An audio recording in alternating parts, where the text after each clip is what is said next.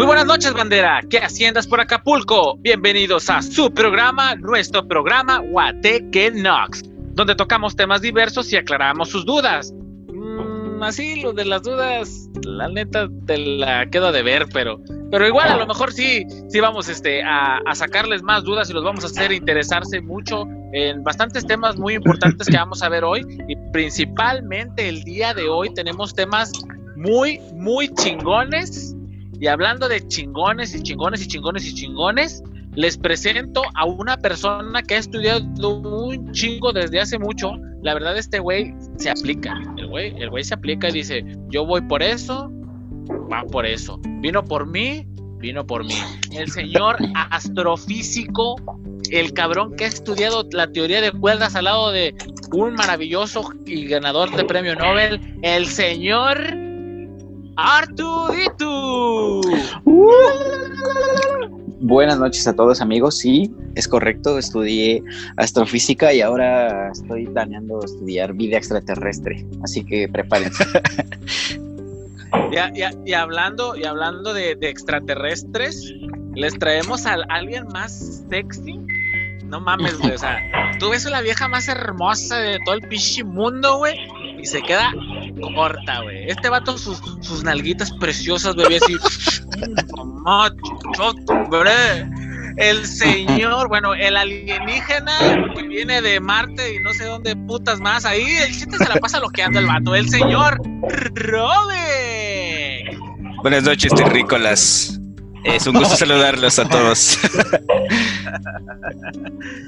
Okay, eh, vamos a darle otra vez aquí a temas turbios, an- sin antes, no sin antes presentar al estimadísimo, al queridísimo, al más humilde de todos los astronautas que tenemos aquí. Él fue uno de los, eh, como fue secreto, no pusieron su nombre hacia el público. Este güey fue en la primera misión a la Luna. Es uno de los astronautas más reconocidos a nivel madre, mundial. ¿Cuántos años tiene entonces? Sí, sí, se ve muy joven, pero ya es más grande, mayorcito. El señor Gersain. un- Bienvenido, bienvenido, señor Gersain. Muchas gracias. Un honor muchas tenerlo gracias, aquí. Muchachón. Para los que no sepan, eh, yo todavía recuerdo, era un esperma cuando fui a la luna y este, estoy, no mames, me quedé maravillado. Me gustaría algún día poder regresar ahí. y, y, y, y también, o sea, eh, parte de este equipo, porque ya tenemos a, al ingeniero físico que se va a encargar de nuestros viajes, también tenemos a, la alienígena, muy probablemente aquí, y pues al humilde su señor servidor, aquí mi niño Diosito. Tenemos también presentar, tengo que presentarles Ya a la nuestro vi la otra vez, ya hasta la lavé. De la chingada. Ya la verga, mejor mañana. Ya, ya quiere que lo presentes, ya quiere que lo Muy presentes. bien, muy bien. Vamos a presentarles al doctorazo, al mejor de todos, muchacho, el señor Faustito, Faustino, Faustino, alias el Tito. Saludote, muchacho. Bravo. No, que no, puto. bueno, eh, nu- nuestro señor. el horno.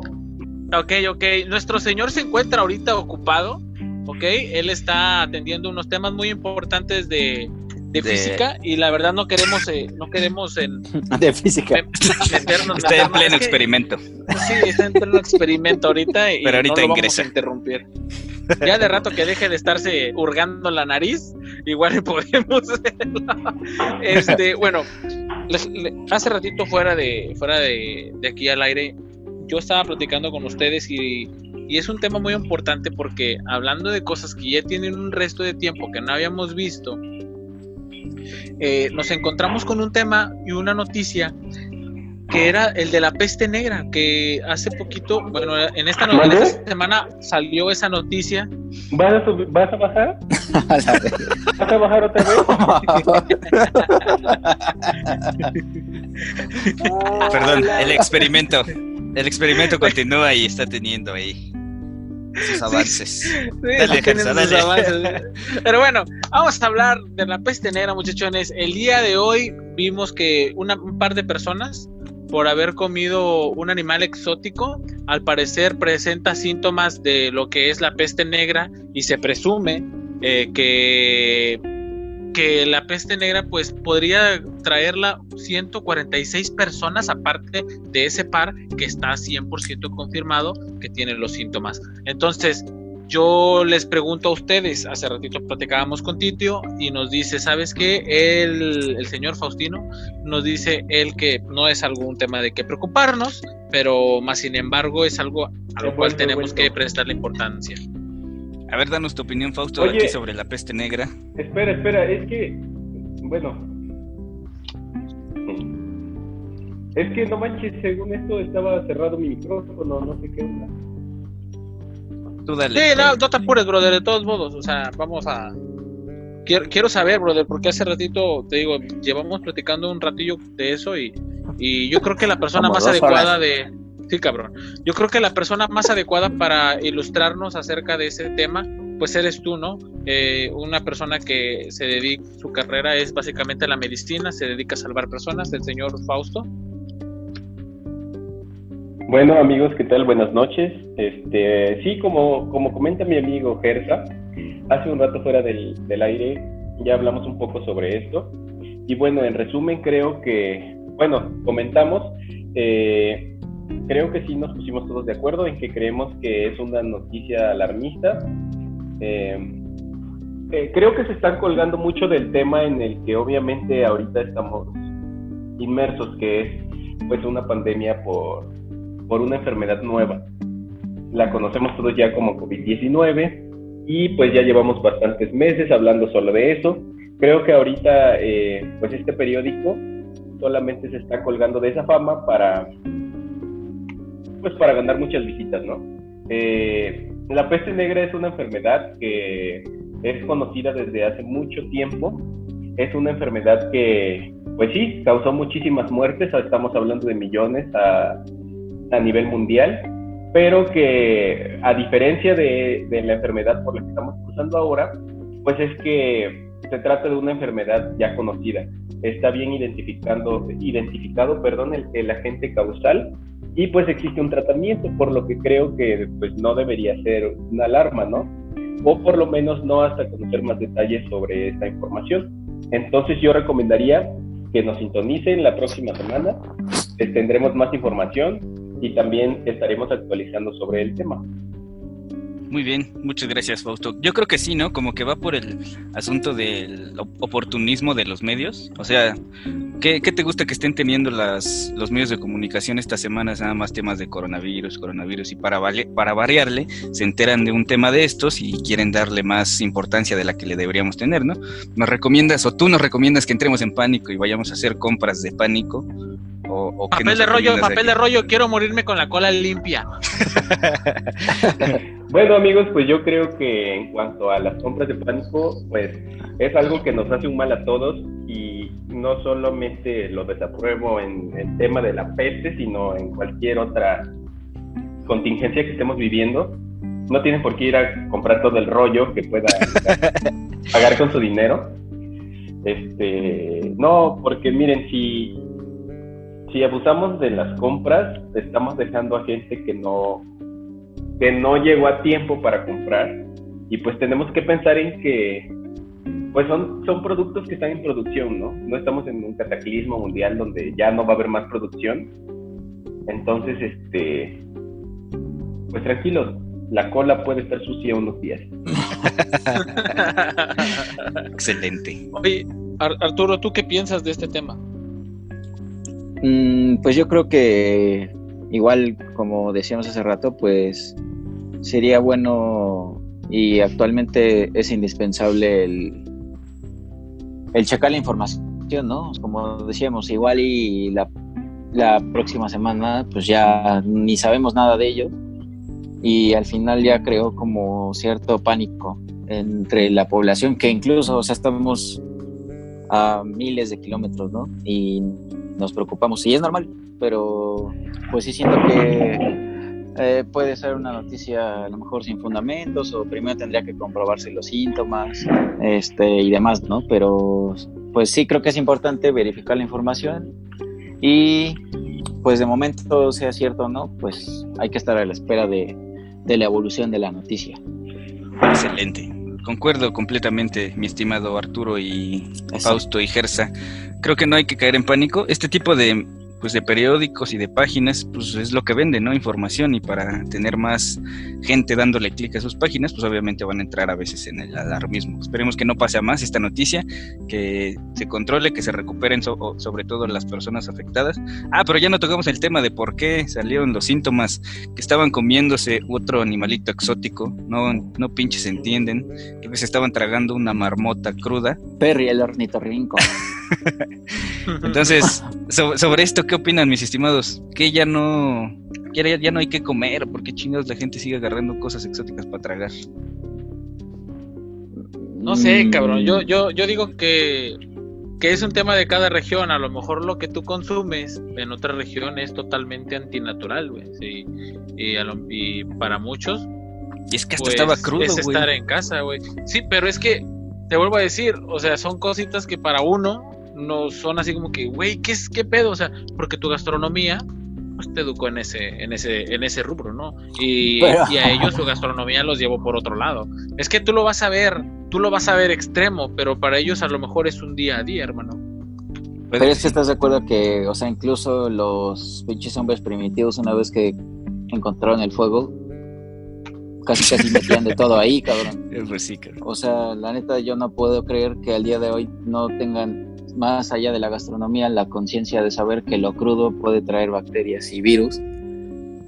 Y la neta, o sea, debe tener mínimo un pinche cocimiento, ¿no? O sea, ok, ya no lo pongas a las brasas, güey, hiérvelo por lo menos. O sea, hazle algo, güey. O sea, marmota hervida. a ir a la mierda. Marmota hervida, claro. Échale limón. Caldo de marmota. Échale limón y sal, cabrón.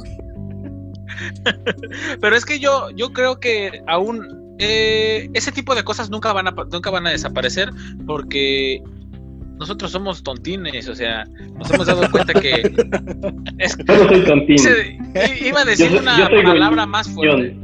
No, pero es que pero es que te das cuenta, fíjate, circulan un resto de imágenes ahorita, o sea, si con el coronavirus, que sabemos que es algo que está ahí, que nos puede matar directamente, eh, no tenemos nuestra debida precaución, Ahora imagínate, pues algo que a lo mejor lo ves como una posibilidad remota, pues te causa menos, menos conflicto, ¿no? Es que ahora sí ya no importa de qué, de qué tipo, pues ahora sí que de clase social en, en, la que te encuentres tú, tu familia, en qué sector social te encuentres, ya la noticia de la pandemia del coronavirus ya le llegó a todos, güey y ya se, tiene información sobre, oye, güey, pasó probablemente por falta de sanidad en mercados, porque la gente ingirió alimentos que no debía. Entonces, yo creo que si ya tienes ahí el aprendizaje, pues aplícalo tantito, pero ya, ya se difundió mucha información como para seguir cayendo en la misma burrada. Pues no, no te escuchamos, no te escuchamos, este, Fausto. Ah, ok, sí, me parece. nada más se fue. Ahora sí ya. Ahí estás. Ahí estás. Este, bueno, yo creo que sí entiendo un poco uh, de lo que habla Gersa. O sea, igual y no lo excuso, pero eh, un ejemplo, ¿no? Hay gente en algún lugar del mundo que, por ejemplo, no come la carne de vaca, ¿no? Porque a lo mejor en su religión es considerado un animal, bueno, un animal que no debe ser comido. Sagrado. Es como una deidad. Entonces, o sea, entendiendo una parte de que es algo, es un rasgo que tienen en cierta población, pues así mismo en algunos lugares que creo que pues la mayoría no conocemos, creo que ninguno ha ido a Mongolia, este, pues igual y es como algo normal comer ese animal, ¿no? Ahora, que lo hagan crudo y todo eso, pues sí, o sea, definitivamente, por ejemplo, aquí en, América, pues estamos acostumbrados a ver a gente que, por ejemplo, los mariscos o incluso algunos cortes, pues no los consumen completamente este, cocidos, ¿no? Algo que, o sea, en todos lados se sabe eh, que pues representa un riesgo porque eh, la cocción de los alimentos es, es, es, una forma también de sanitizarlos, ¿no? Entonces creo que a eso va dirigido Persa. O sea, no creo que no está diciendo que está bien, pero de región en región creo que puede haber muchas variantes y no precisamente ellos lo, lo ven tan mal como nosotros, ¿no? Nosotros, por ejemplo, aquí en México tenemos un alto nivel en fecalismo. Fecalismo significa ingerir pues, materia fecal. Entonces, la mayoría de nuestros alimentos eh, tiene contaminantes de materia fecal por el simple hecho de estar en México y de pues de tratarse de un país que está en desarrollo, eh, pues se da mucho y por eso tenemos enfermedades propias de nuestra región. Y obviamente no lo hacemos pues conscientes, ¿no? Sino que al no, tener un buen sistema de agua potable y diferentes cosas, pues se da mucho en nuestro medio. Entonces, ¿Estás creo insinuando que, todo lo que como tiene caca? Un poquito de caca. Ah. Sí, son faltas de medidas sanitarias también no reguladas. Un, tengo un compañero del trabajo que llegó de Alemania y no manches, así como llegó, güey, a las semanas empezó a enfermar el pobre a cada rato, su familia, sus hijos, su esposa. Entonces es que también empieces a, pues, acostumbrarte, ¿no? A, ese tipo de, de comida. Ya se estaba haciendo alemán, ya se estaba haciendo alemán el güey. Ándale, puto. Ya se estaba haciendo mexicano, así es. estaba volviendo a, a mexicanizarse. sí, pero pues es, es, por esa falta de medidas. Él, no sé si fue a un mercado o donde vio que vendían alimentos, se sorprendió, pues allá son más mamoncillos. Dice que, por ejemplo, en Europa, eh, no, alejándonos en un poquito y a la vez, ¿no? Del tema de la comida, pero relativo al agua. Allá, por ejemplo, dice que no se puede que, laves tu carro así afuera de tu casa, güey, que gastes cubetazos de agua o con la manguera, la chingada, que tienes que sacar permisos especiales o llevarlo a un lugar en donde te lo laven por eso mismo del cuidado del agua. Yo creo que va por ahí la tirada, ¿no? Aquí en México nos faltan muchas medidas de eh, muchas medidas sanitizantes o higiénicas en la cuestión de la preparación de los alimentos. ¿O tú qué sabes de eso un, poquito, Arturo, que, que le giras ahí en el medio? ¿Qué nos puedes platicar? Pues en México existen varias, varias certificaciones que tú como restaurante bar puedes aplicar para este, pues para tu establecimiento, ¿no? Dentro de las más eh, comunes o de las mejores, por así decirlo, o más importantes es el distintivo H. ¿Y ese es obligatorio, pues, hermano? No, eh, de hecho, o sea, al día de hoy los establecimientos lo usan como, como un pro, ¿sabes? O sea, como un, mira, yo sí lo tengo, entonces ven a mi, a mi lugar. Como esos premios de Top Employer y todas esas madres, ¿no? Exactamente. Entonces, eh, o sea, está mal en el sentido en que todos lo deberían tener, pero, o sea, estamos totalmente de acuerdo y estoy de acuerdo con ustedes en que obviamente, por ejemplo, las memelas de la esquina, pues está imposible, ¿no? Que tengan el distintivo H. Claro. Pero, o sea, el distintivo H es el correcto manejo de, de los alimentos y va desde el lavado de manos hasta temperaturas de refrigeración, eh, condición de las, mm, de las instalaciones, eh, manejo higiénico en cuanto a a lo mejor si los cocineros usan guantes, este, no sé, todo ese tipo, ¿no? A lo mejor que este, incluso creo que, no estoy 100% seguro, pero tiene que ver también con con el proceso que llevan los alimentos cuando llegan del proveedor al establecimiento. Mm, de la cadena de suministro. Exacto, que tengan su desinfección, que tengan su solución sanitizante, en el lavado de manos que tengas tu solución salina, este, todo este tema. Entonces, este, pues es importante, pero, pero al final del día en México, pues sí, no está 100% regulado, entonces es ahí un tema. Si me, si me permites interrumpirte, eso, eso del dispositivo H es, se trata de un curso o algo que toman, que pueden tomar tú como empresa o tú como empresario para poder tener un mejor manejo de los alimentos. Sí, eh, cuando tú optas por, por, por presentar la, la certificación, o sea, esto no es como que alguna institución gubernamental ni, ni, por el estilo vaya y te cheque, ¿no? Y sea como, como sorpresa. O sea, es más bien que tú como empresa vayas y digas, oye, yo quiero que me, yo quiero certificarme en H, entonces quiero que vayas a mi empresa y me, pues me hagas como toda esta auditoría de las medidas y entonces ya pueda obtener esa certificación. Dentro de esto, obviamente hay apoyo que tú puedes solicitar a diferentes instancias, por ejemplo, del sector privado, pues a lo mejor algún químico que te pueda ayudar porque ellos están en perfecto conocimiento de, pues de todas las medidas que, que tienes que llevar, entonces ellos te ayudan a, a que a lo mejor van a tu empresa y te ayudan a ver, a verificar, te digo, la temperatura de tus refris, ¿no? Pues mira, eh, un refrigerador debe estar a 4 grados, pero un congelador debe estar a menos 10 y tu congelador está a menos 3. Entonces ahí chécale porque algo te está fallando.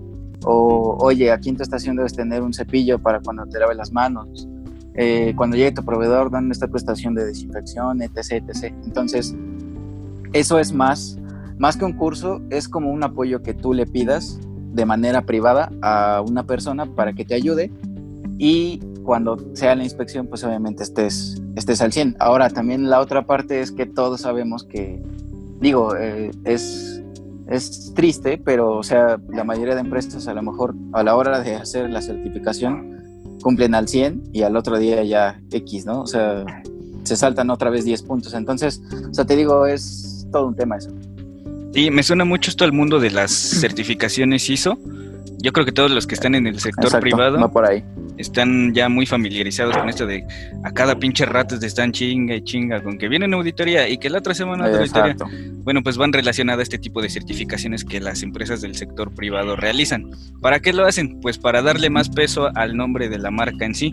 ¿Por qué? Porque tienes mejores procesos dependiendo en cuál te quieras certificar y eh, tengo entendido que hay un, la mayoría de auditorías al menos son eh, de forma anual, pero si hay tantas es porque bueno, te certificas en un tema, después en otro, después en otro, y por eso tanta auditoría en, en, este sector y la famosa mejora continua, ¿no? Pero pues sí es algo en lo que México está un poquito atrasado, nos falta mucho, pero quién sabe, a lo mejor el que no estén tan limpias las gorditas es que estén tan buenas y sabrosas. Exacto. Sí, y, te crean anticuerpos y es importante, pero, pero también hay que tener hay que tener en cuenta que es importante mantener una un cuidado, ¿no? Una higiene personal porque porque gracias a esas medidas a lo mejor que mencionaba Arturo, pues ahorita si a lo mejor se hubieran empleado en ese pinche mercadito de Wuhan, no tuviéramos el detalle tan mamalón que tenemos ahorita en, en, cuestión del coronavirus, ¿no? Y, es que nos ha pegado, porque para, les voy a hacer un comentario, o el día de hoy, eh, 4 de, de julio.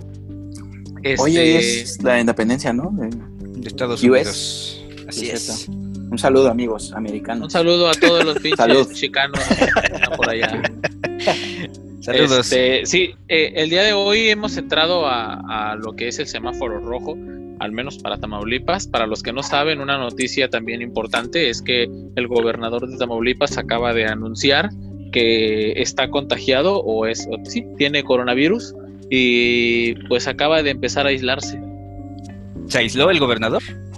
Sí, el gobernador se acaba de aislar porque tiene coronavirus. Y entramos al semáforo rojo. Ya está muy cabrón, güey. En todos lados ya escuchas ese. Ya cada vez está más cerca de tu círculo. Sí, güey, conocidos. Yo, en lo personal, también acabo de salir de. Bueno, estoy saliendo de la, del aislamiento tuve la enfermedad también ya, tuve síntomas muy leves, pero ya está en todos lados, ya es casi inevitable que esa madre te dé. Yo creo que México va a entrar en el esquema de autoinmunidad de que te va a dar y pues ya si saliste librado pues bien, pero está muy está muy cabrón. Sí, y pues bueno, eh, ahorita sobre el, tema que estaba este, hablando Arturo, creo que Fausto también tenía un comentario que nos quería compartir. Ah, bueno, sí, eh, mm, pues sí, quería hacer como un tipo cierre, ¿no? Creo que como ya nos explicó bastante bien nuestro compañero Arturo, pues las medidas las hay, eh, o sea, es algo regulado, pero algo muy importante que dijo también es que es un distintivo, no es un, no es algo que exijan a, un negocio, a una empresa para funcionar, ¿no? Que creo que ahí viene también conectado a lo que nos dice Robert. O sea, lamentablemente, y pues lo aceptamos, ¿no? Nos hace muchísima falta muchas regulaciones en todas las industrias, en todos los servicios, en educación, o sea, en todo estamos bastante atrasados. Y pues eso, ¿no? O sea, sí quería remarcar algo muy importante. Yo no, yo no conocía esa información, pero como nos dice Arturo, pues es un distintivo, ¿no? Es algo que solo te sirve para presumirlo, más no te sirve para poder funcionar. ¿no? no te exigen que tengas cierto nivel de limpieza ni nada para poder funcionar, entonces desde ahí están las cosas mal. Con eso quería cerrar, nada más. Sí, ahí tienes mucha razón. Estamos un poquito atrasados, bueno, muy atrasados en la cuestión obligatoria. ¿Qué es lo que el Estado o el gobierno como tal te pide para que tú como sector privado puedas trabajar? O incluso ellos mismos, ¿no? Sus mismas este, instancias gubernamentales que se vigilan entre sí también están muy atrasadas en lo que sí es obligatorio. Les voy a hablar un poquito de las normas de la Secretaría del Trabajo y Previsión Social. Hay muchas, güey, muchas que son todavía vigentes, que están aplicables al día de hoy, 2020, y que se crearon en el año de 1994, por ejemplo, en cuestión de seguridad y salud.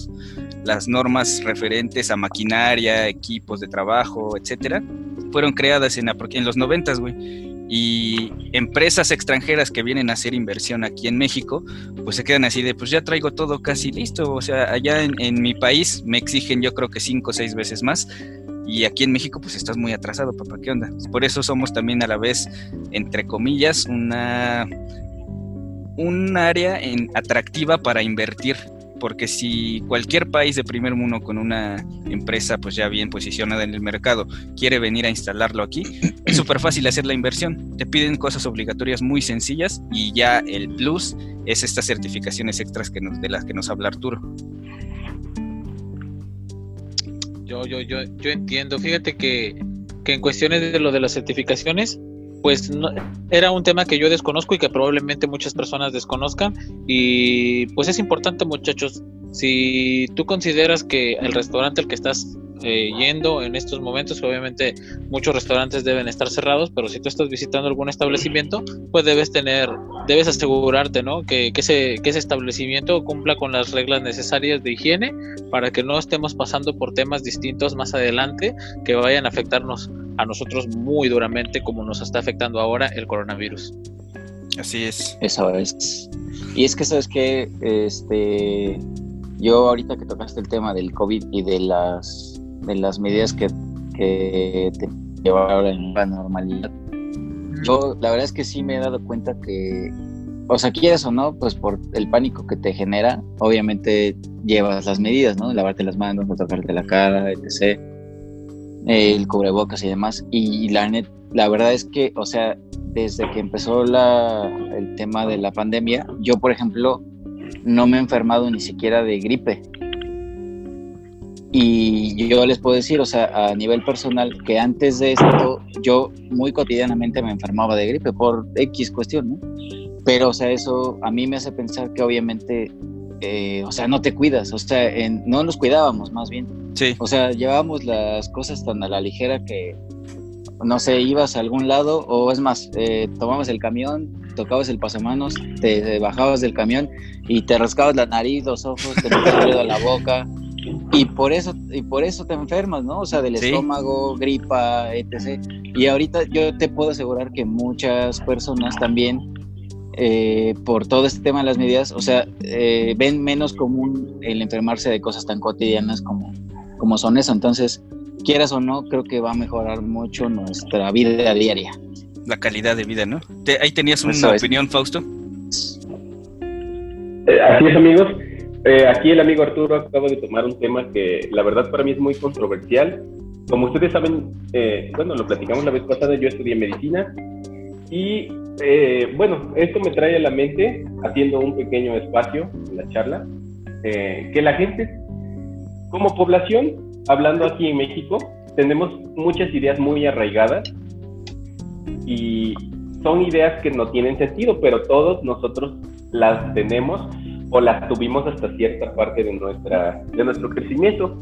Y es que, por ejemplo, como, como muy bien ahorita se da cuenta Arturo, todo tiene que ver con la higiene, todo tiene un porqué. Hay mucha gente que cree que si sale a la calle y se moja con la lluvia, se va a enfermar. Hay gente que cree que si toma una bebida muy fría se va a enfermar. Hay gente que cree que si pisa el suelo descalzo se va a enfermar. Me acuerdo que una vez me diste una explicación bien interesante sobre eso. Yo me considero me considero parte de esa gente que decía, ah, que tu abuelita te decía, ay, te vas a mojar, te, está lloviendo, sales y te mojas y llegas empapado y te decía tu abuelita, te vas a enfermar. Báñate, báñate, báñate, no te vas a enfermar. no, no, ropa mojada, niño. ¿Nos puedes explicar más o menos por dónde va el asunto de por qué te enfermas? O sea, yo no soy la excepción, yo no soy la excepción y se los digo por eso, ¿no? Yo crecí con todas esas ideas y pues cuando tú eres pequeño, eh, o sea, eh, quien es más grande que tú y te lo explica, pues le crees, ¿no? O sea, en automático. Sí. Desgraciadamente, eh, mucha gente está acostumbrada a irse por la vida así, o sea, nunca, nunca busca llegar más allá. No se cuestiona. Ahora, no lo digo, no lo digo porque sea una responsabilidad de toda la gente saberlo, ¿no? A fin de cuentas es lo que yo estudié y pues, en teoría, o sea, por eso lo sé, ¿no? Por eso lo conozco. Pero pues no, amigo, todo eso es una mentira. Tú no te vas a enfermar si tomas frío, si chan, chan, chan. si pisas el suelo. Ahora, ahorita todos creo que estamos muy empapados en el tema de las enfermedades y las infecciones por lo que hemos visto, ¿no? ¿Qué se necesita para que nos enfermemos de COVID? Pues que el virus entre a nuestro cuerpo. Como ya lo mencionaba Arturo, ¿cómo va a entrar? Pues las medidas que están identificadas es por, eh, por la boca, por la nariz o por los ojos, ¿no? Pues asimismo es como entra la mayoría de las enfermedades. Por la cola, por la cola. Por la cola, por la cola algunas enfermedades también.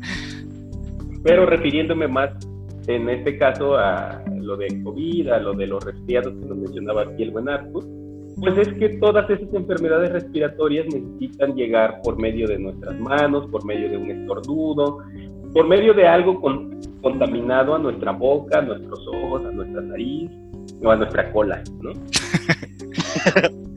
si no existe, si no existe ese contacto, o sea, para que nosotros nos enfermemos necesitamos que un virus o una bacteria entre a nuestro cuerpo. Si nos enfermáramos con la lluvia, nos enfermaríamos cada vez que nos bañamos. Si nos enfermáramos con el frío, pues toda la gente que vive en regiones frías moriría, ¿no? Ahora, esto... enfermaría diario. Exactamente. O sea, Rusia, la tierra de la gripe. la tierra de la gripe eterna.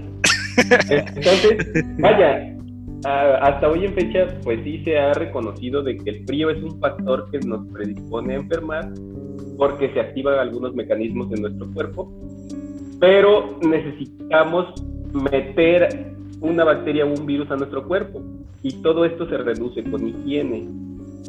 Entonces dejen de regañar a los niños porque, porque andan descalzos, porque te andan mojando.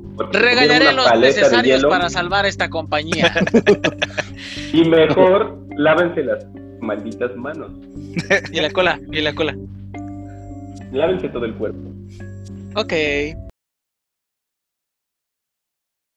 Bueno, este, referente a eso de la, de la nueva normalidad, estaba ya como conclusión para cerrar el tema, damos una ronda de conclusiones.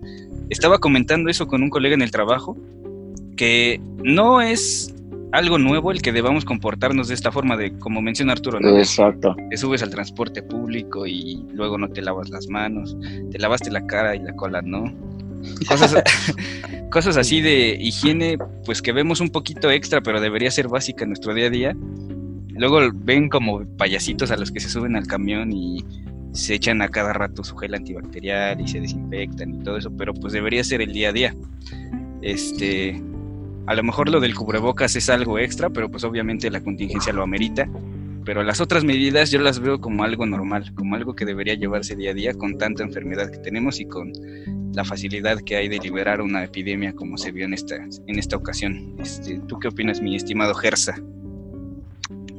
Pues yo creo, mira, es un tema distinto, es un tema importante, es un tema variado, pero en mi conclusión, yo discúlpame que no tenga mucho que ver con lo que estás hablando, pero yo quisiera darles un consejo antes de que acabaran y es, amigos, si vas a comer algo crudo, hiérvelo, no seas pendejo, por favor. Evítanos más epidemias. Muchas gracias. Eso. Exacto. Bien, bien dicho. ¿Tú, Arturo, alguna conclusión que nos quieres compartir? Este, pues eso, creo que está muy bien encerrado en lo que acabas de decir, o sea, creo que todos lo veíamos muy normal y la realidad es que lo normal es lo que estamos pasando ahorita, o sea, el tener las medidas adecuadas porque te digo, o sea, incluso lo, o sea, este, este comentario lo hago ah, desde mi persona, ¿no? Porque yo mismo, al tomar transporte, al comer, al lo que sea, no tienes no teníamos esa precaución de, de lavarnos las manos y eso. Y yo, por ejemplo, era muy asiduo a enfermarme de gripa, ¿no? O sea, la normal. Pero, o sea, obviamente tanto tiene que ver el encierro como el hecho de que las veces que he salido, pues tienes esas medidas. O sea, tiene más de tres meses que no tengo gripa. Entonces, o sea, eso te habla de que, como decía Fausto, pues es cuestión de higiene. O sea, ni siquiera es la gran pinche ciencia, solo es cuidar tu higiene y con eso, eso decía que nuestro amigo Arturo era un pinche puerco. Exacto. Sí, o sea, con buena higiene y buena alimentación para tu sistema inmunológico, ya estás con el 90% de la pinche batalla ganada. Sí. Así es. Conclusiones, este, tú, mi estimado Fausto. Pues amigos, la recomendación que yo les doy es que aún no salgan, aún no crean que ya pasó esto. Hablando sobre la contingencia actual, eh, síganse cuidando, cuiden mucho a sus familias yo me imagino que la mayoría de la población que tal vez nos llegue a escuchar va a ser, pues, alrededor de nuestra edad, ¿no? Y mi familia y, mi mamá.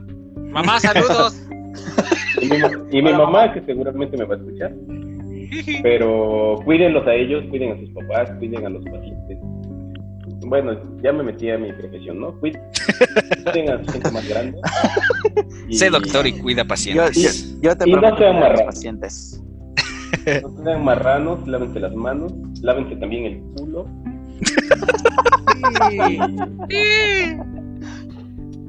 y, pues nada, amigos, con eso cierro este tema. Muy bien, muy bien. Muy bien, hermano. Mándanos, mándanos al siguiente tema, mi estimado Gersa. Vamos a pasar precisamente hoy al tema más importante de la noche, el tema que tú estás esperando, el tema por el cual tienes tú los pantalones abajo. Eso. El tema turbio de la noche. Demencia. Nada más de ese pinche ah. poderazo. Y hablando de este tema, voy a hacer una cita al señor, al señor Carl Sagan. Uf, pinche eh, payaso. Échale, échale. Déjame, cabrón. Dale, dale. Me encantas cuando te pones así, dale. Me encanta cuando te pones fondo. Cuando te pones nerd. El estudio del universo es un viaje para autodescubrirnos. No solo descubrirnos nosotros, sino descubrir nuestras capacidades. El universo tiene una infinidad de aplicaciones, una infinidad de conocimiento, una infinidad de sabiduría. Hermano, empezamos con esto a platicar acerca del universo y yo me gustaría que tú mi compañero, eres una persona bastante culta, te considero, y me gustaría que abrieras o abrieras tú este tema el día de hoy, compañero Robin. Muchas gracias, mi querido Gersa. Este, estábamos hablando sobre cómo abordar este tema. Nos gusta mucho, creo que nos apasiona bastante el tema de vidas en otros subes a él, le pegas una nalgada y a la verga, órale. vidas en otros planetas, agujeros negros, cuestiones de ese tipo, ¿no? Entonces, eh, es un tema muy amplio. Me gustaría abordarlo desde las la vida en otros planetas. Creo que ya se nos ha dado información muy importante, todos lo tienen al alcance del bolsillo, de cómo informarnos un poquito más de en dónde estamos en este gran mar llamado universo, este, eh, es, es, imposible, en mi opinión, que seamos la única raza inteligente. Eh, pues nada más yéndote a tu vecindario más cercano, ¿no? Que es el sistema solar. Eh, pues estamos aislados, solitos. De verdad somos la única raza inteligente que, que ha podido desarrollar toda la tecnología que tenemos hasta el día de hoy. Yo creo que es un tema muy interesante. ¿Ustedes qué opinan? ¿Somos los únicos? ¿Estamos solos aquí en esta tierra solita predestinada a ir avanzando hacia la nada, hacia la inminente destrucción, inminente muerte? ¿O hay algo más allá, mis estimados? ¿Qué opinas tú, eh, mi querido Arturo?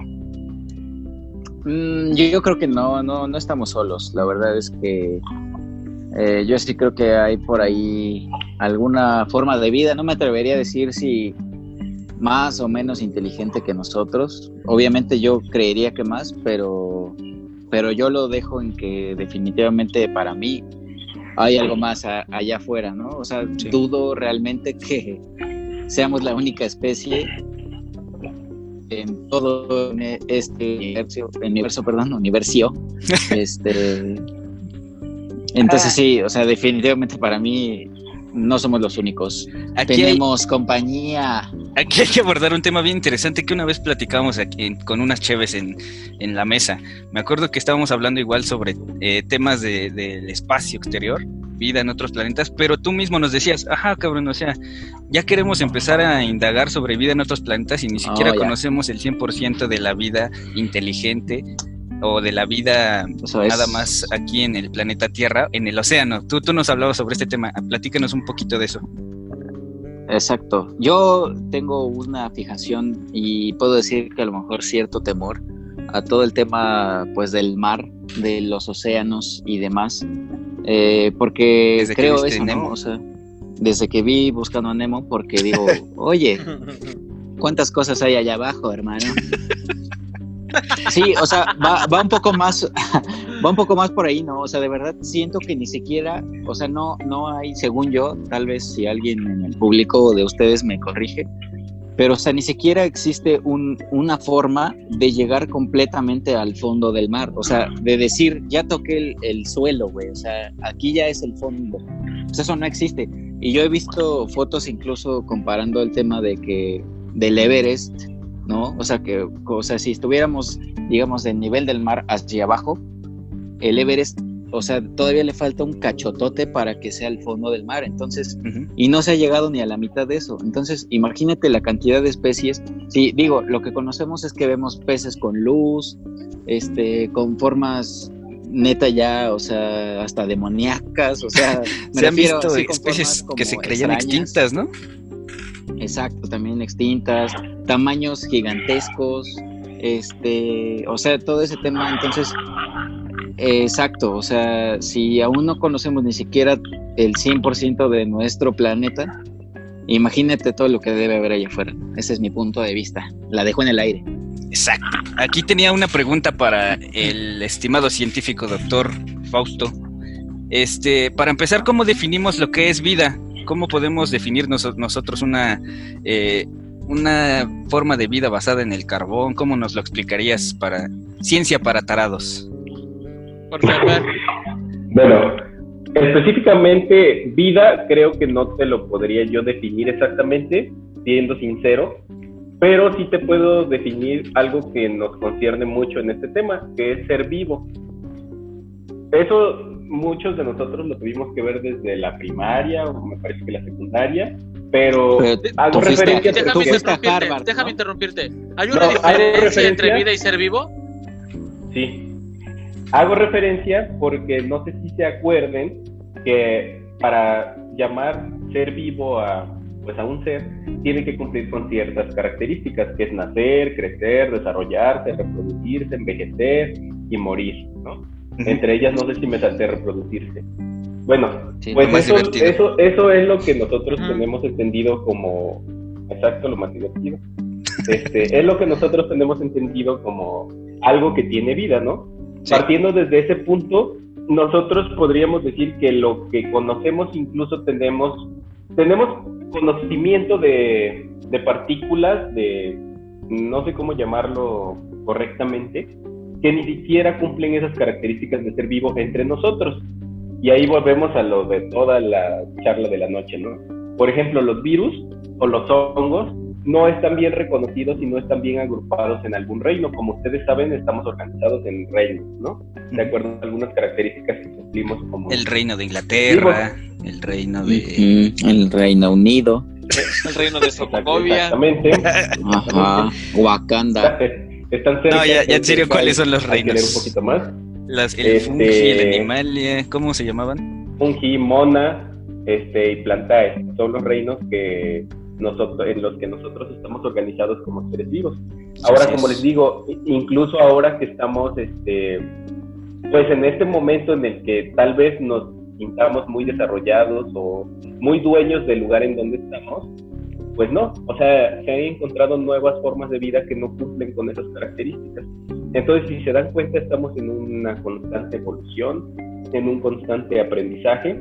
Como nos dice Arturo, no conocemos ni siquiera lo que vive entre nosotros, el 100% me refiero. Creo que hay una referencia de que el lugar más profundo en la Tierra está en un lugar que se llama Islas Marianas, o también creo que es conocido como las Marianas en el continente oceánico, pero eh, la verdad desconozco cuál sea la profundidad que se ha llegado a estimar. Y pues obviamente tampoco se sabe qué es lo que hay ahí, ¿no? Ahora yéndonos hacia, hacia algo más grande que es el universo, pues yo creo que sinceramente, eh, pues tal vez me puede escuchar muy tajante, pero creo que no existe la, la, la posibilidad o no entiendo el raciocinio de alguien que, quien cree que somos la única civilización con vida, ¿no? O inteligente. Me a, ajá, alguna forma inteligente de vida, ¿no? Incluso recientemente eh, me pareció que leí una noticia muy interesante en la que habían hecho un estudio en la que ponían como los mínimos criterios de, de vida, o sea, tomaban como punto de partida criterios muy específicos para que se pudiera desarrollar vida en otros lugares. Eso tomando en cuenta lugares que tuvieran un ecosistema parecido al nuestro, que su planeta, por ejemplo, tuviera un, un tiempo de vida parecido al nuestro y cosas así, ¿no? Que permitieran que la vida se desarrollara. Y no se quedó solamente en nuestro sistema solar, como comentaba Robert, sino que hicieron la estimación de que en la Vía Láctea, por lo menos en 36 planetas diferentes había condiciones suficientes como para que se desarrollara una nueva civilización. o sea, no vida, sino civilización.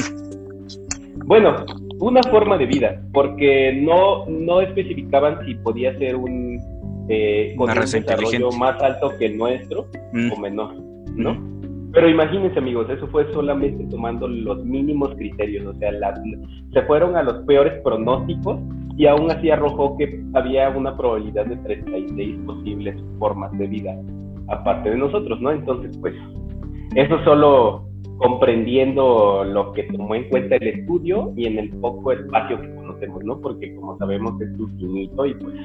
Sí.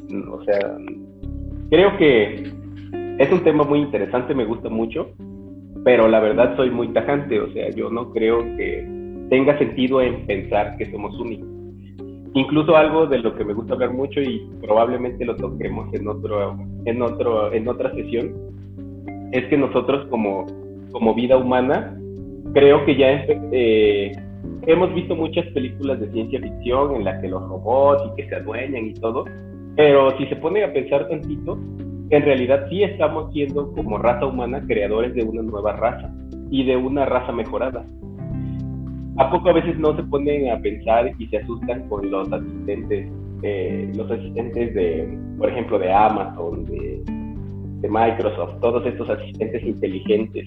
Ya yéndonos un eh, poquito los avances en robótica. Sí, todo eso, o sea, vaya, creo que si somos capaces como evolución de estar desarrollando un nuevo tipo de, forma de vida, a lo mejor, que le podría llamar, o una nueva forma de, una nueva creación de algo que puede ser autosuficiente, pues está bien loco pensar en que no hay otras formas en algún otro lugar, ¿no? Sí, aquí me gustaría pedirle también la opinión a nuestro estimado Gersa. Hay dos teorías sobre las que estuvimos este, checando desde la primaria. ¿Qué opinas? La teoría creacionista, ¿no? De que son, venimos de un origen divino imagen y semejanza de un dios, etc. Y otra, la teoría de la panspermia, que nos habla de que incluso la vida pudo haber llegado de otro planeta y haberse desarrollado dado las características con las que cuenta la Tierra, ¿no? ¿Tú qué opinas aquí sobre este tema, mi estimado Gersa?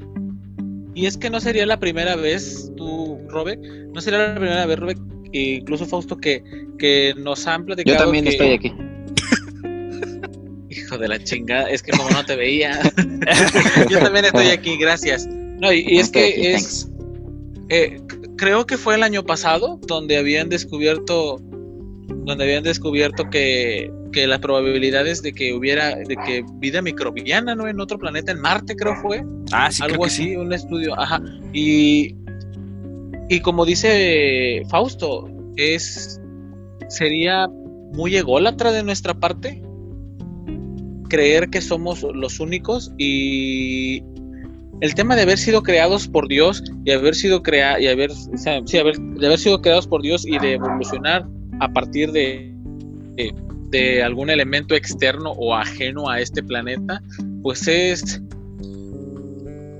es, yo, creo que es cuestión de encontrar el enfoque adecuado para unir las dos piezas.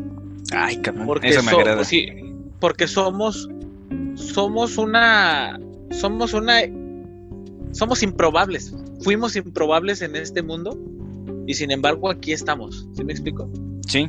Pues no, no estoy seguro, yo no sé si en realidad somos una un un resultado de, de eventos pues casuales o en realidad un sinsentido. Ajá. siento que en realidad somos, somos unos seres creados a partir de, de la nada, ¿no? De, de, algo que no debió haber existido y sin embargo aquí estamos platicando con nosotros, platicando con ustedes, compañeros, y, y yo no sé qué pensar.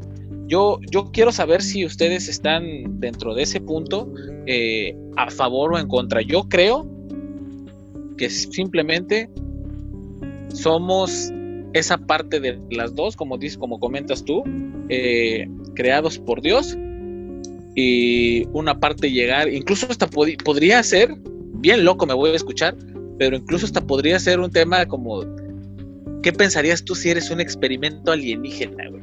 Ah, ese, ese tema también está interesante, güey. O sea, de que estemos en una, en una como probeta, ¿no? Como, cuando haces ese como cuando hacen ese experimento de que ponen su eh, nido de hormigas en un cristal para observarlas, ese tipo de, experimento que hacemos nosotros.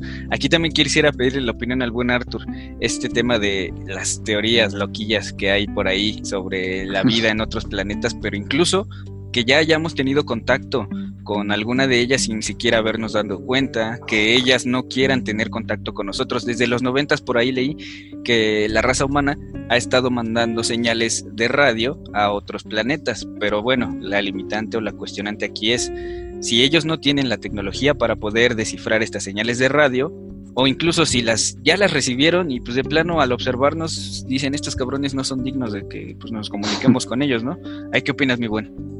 Pinches puñetas. Sí, pues mira, fíjate, yo me voy a ir un poco más a lo, a lo banal, a lo cotidiano. Y por ejemplo, no sé si recuerdan esta parte al final de la primera película de Hombres de Negro, donde eh, se ve que un alienígena gigante tiene como una bolsa de canicas. Ah, sí. Pero pues que son las, las constelaciones, ¿no? Entonces, eh, digo, esas, obviamente es algo de comedia, broma y demás, pero o un poco a lo que dice Gersa, a mí no me suena tan descabellado, ¿sabes? O sea, que haya una raza súper avanzada que sea, no sé si llamarla dueña, pero que sí tenga cierto poder dentro de todo este universo, constelaciones y demás, y que seamos parte de, de pues de esa como de esa organización incluso podría llamar eh, si lo aterrizamos como de organización jerárquica no o sea que obviamente a lo mejor nosotros estamos en algún punto hay alguien más arriba alguien probablemente más abajo.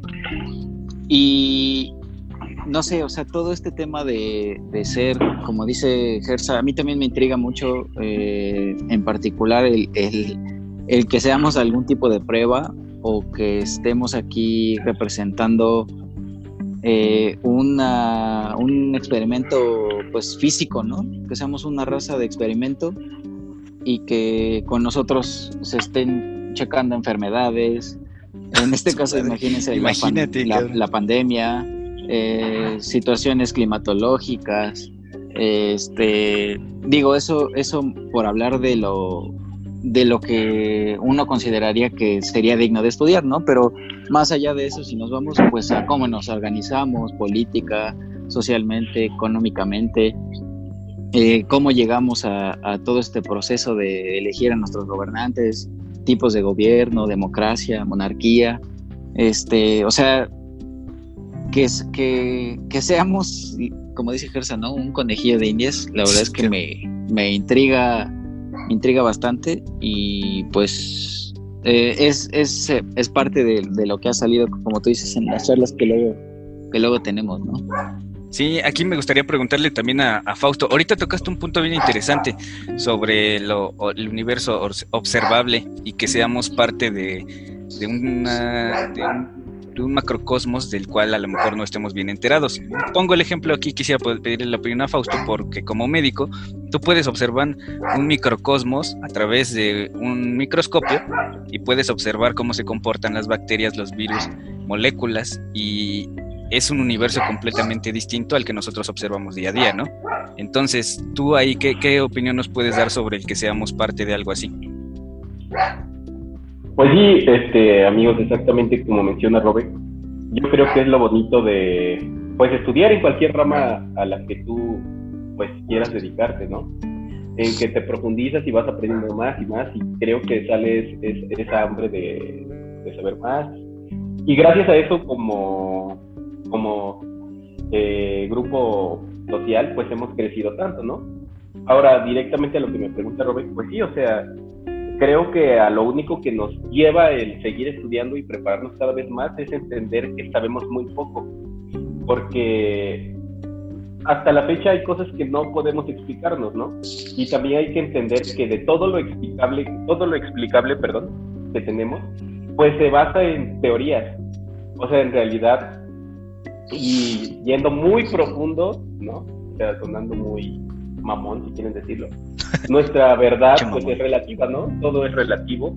Todo lo, que todo lo que creemos creer, pues es lo que hemos aprendido a base de experiencia, de conocimiento y de estudios. Pero es muy vasto. O sea, yendo hacia el exterior, hacia el, hacia el cosmos y hacia lo cuántico, pues es demasiado, ¿no? es algo que aún no dominamos y pues mm, no sé, o sea, no, no, no creo que llegamos al punto al que si seguimos con esto pues vamos a encontrar un, rincón sin salida, ¿no? Pero creo que ya cada uno de nosotros ha explicado pues creo que lo más esencial, ¿no? De, que tenemos en la cabeza. Ahora, yendo a, a, lo que nos mencionaba Gersa y Arturo, exactamente, o sea, no es algo no es algo ni loco ni exagerado, ¿no? Y para esto retomo lo que mencionaba Robert, ¿no? Hay, un, hay una teoría que, que surgió hace mucho tiempo, que es la teoría del origen de la vida, la panspermia. Me parece que fue un científico alemán, no recuerdo el año exactamente, pero pues sí, ¿no? En el que él expone que pues muy probablemente el origen de nuestra vida pues es extraterrestre, ¿no? Y vaya, de ahí pues no suena nada loco, ¿no? Como les decía y retomando lo que les comenté hace rato, pues nosotros mismos estamos creando algo nuevo, ¿no? Algo que no era conocido al menos hasta donde tenemos conocimiento, que es todas las tecnologías y todo lo que hemos desarrollado.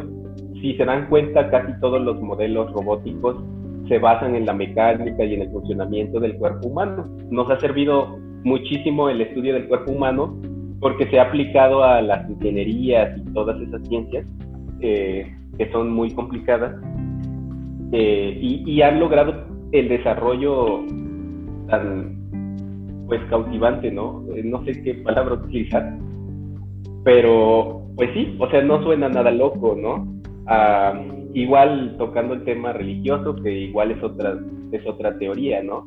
Que es la creacionista en la que llegó un Dios y creó todo pues como decían también mis compañeros Terce y Arturo, no, no este, sería nada loco pensar que solamente hay una interpretación errónea de ese Dios y pues se trata de un ser supremo, un ser extraterrestre o algo así que, que inició y ahora somos como un proyecto de hormigas en, en el hormiguero y alguien nos está observando, ¿no? Excelente. Creo que aquí el buen Arturo tiene el dato, o mi estimado Gersa. Échale, échale, échale. Este, no, no, yo iba a comentar, ¿alguna vez recordaron este, o no sé si muchos, muchos de ustedes eh, a lo mejor en algún momento se enteraron, pero en el año de 1972 se lanzó una placa hecha de oro Pioneer ah, para comunicarse con vida, este, para comunicarse con la vida. Esta, esta placa tenía, tenía dos figuras, una masculina y otra femenina, eh, en, el, en, la parte izquierda de, lo que es la, placa se encontraba eh, una, una, representación de un átomo de hidrógeno y en la parte de abajo eh, se, se, encontraba pues una descripción concreta del sistema solar y la posición en la que la Tierra, o sea, la parte en la que la Tierra figuraba dentro de ese sistema solar. Y pues 1972 diez años después esa sonda atravesó el cinturón de Júpiter y salió totalmente de la, del sistema solar y, creo yo que es una manera muy adecuada, ¿no? De, comenzar a comunicarnos con seres de otros planetas porque pues inmediatamente nosotros estamos muy pegados a, lo que es la, la representación visual, ¿no? Sí, Allí, eh, este, antes de que intervenga, el buen Arthur tenía ya el dato sobre lo de la profundidad. Échale, mi estimado Arthur. Es correcto, voy a ser breve porque son, son varios, bueno, es lo que, lo que quería sacar, pero bueno, 40 eh, metros es la máxima profundidad a la que llegan los buzos, ¿no? O sea, en promedio. ¿40 metros? Ajá, o sea, tampoco quiere decir que a los 40 se mueren, ¿no? No, pero empiezan a haber afectaciones físicas. Exactamente. Eh, a los 301 metros es la altura de la Torre Eiffel. ¿Va? 500 eh, metros es la profundidad a la que pueden nadar perdón, una ballena azul, que pues, como sabemos tienen capacidades extraordinarias. A los 1000 metros es el fin de la luz solar, es decir, ya está completamente oscuro, ya no hay nada, nada, nada, nada. A los 1828 es el equivalente a la, a la altura del Gran Cañón, eh, a los 3.750 está actualmente en promedio, igual no es exacto, eh, está ubicado el Titanic en el fondo del mar. Ya ven que pues sucedió esta tragedia. Eh, a los 8.850 es la altura equivalente del Everest. Y pues, estamos hablando de que no es el punto, el punto más profundo del, del océano.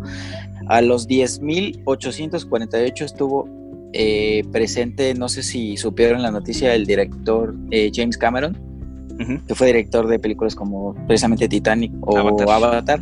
exactamente. Este, estuvo en una cápsula. La verdad, desconozco eh, si lo hizo con algún fin o fue como pues ah, soy estar ahí. voy a hacer. Exactamente. Y eh, 11.034 es actualmente la, profundidad conocida, que es la que decía Fausto y lo decía bien. Te felicito, te mando un aplauso hasta tu casa, este, de la fosa de las Marianas, precisamente. Entonces son 11 mil metros ah, de profundidad. Y obviamente, o sea, James Cameron llegó a los 10.848, pero o sea, no es como que llegó y se quedaron acá a ver, ¿no? Así como de, oye, mira, allí hay un pez. O sea, fue como ya llegué y ya vámonos, ¿no? Sí, no Entonces, este, pues todo el tema de, investigación y demás, y de ahí, o sea, de, de, la profundidad a la que estuvo él, todavía faltan unos 200 metros más, que digo, en, mi forma de pensar, pues es muchísimo, ¿no? Para, para todo lo que hay allí. Y ya, sí. Eso que aquí empiezas a tocar unos temas que quiero relacionar al comentario ahorita que hizo Gersa sobre las limitantes físicas que nosotros llegamos a tener bien lo dices, al incluso intentarse sumergir, pues un, buzo alcanza, que dijiste? 40 metros, ¿no? 40 metros. Y entonces empiezas a tener afectaciones físicas. Entonces, una de las limitantes que tenemos son nuestras características biológicas. Eso mismo va aunado al querer entablar comunicación. Que voy a poner un ejemplo para, para clarificar bien esta idea. Este, un perro. Un perro te huele mucho más patrones que un ser humano o te puede un olor identificarlo mucho más distancia o un halcón te puede identificar un objeto a mucha más distancia que un ser humano. Ahora, eso es yéndonos a sentidos que tenemos igual que otros, este, que otros animales, pero eh, teniendo sentidos distintos, imagínense ustedes que nosotros, ¿qué, tipo de, de ¿cómo, cómo decirlo?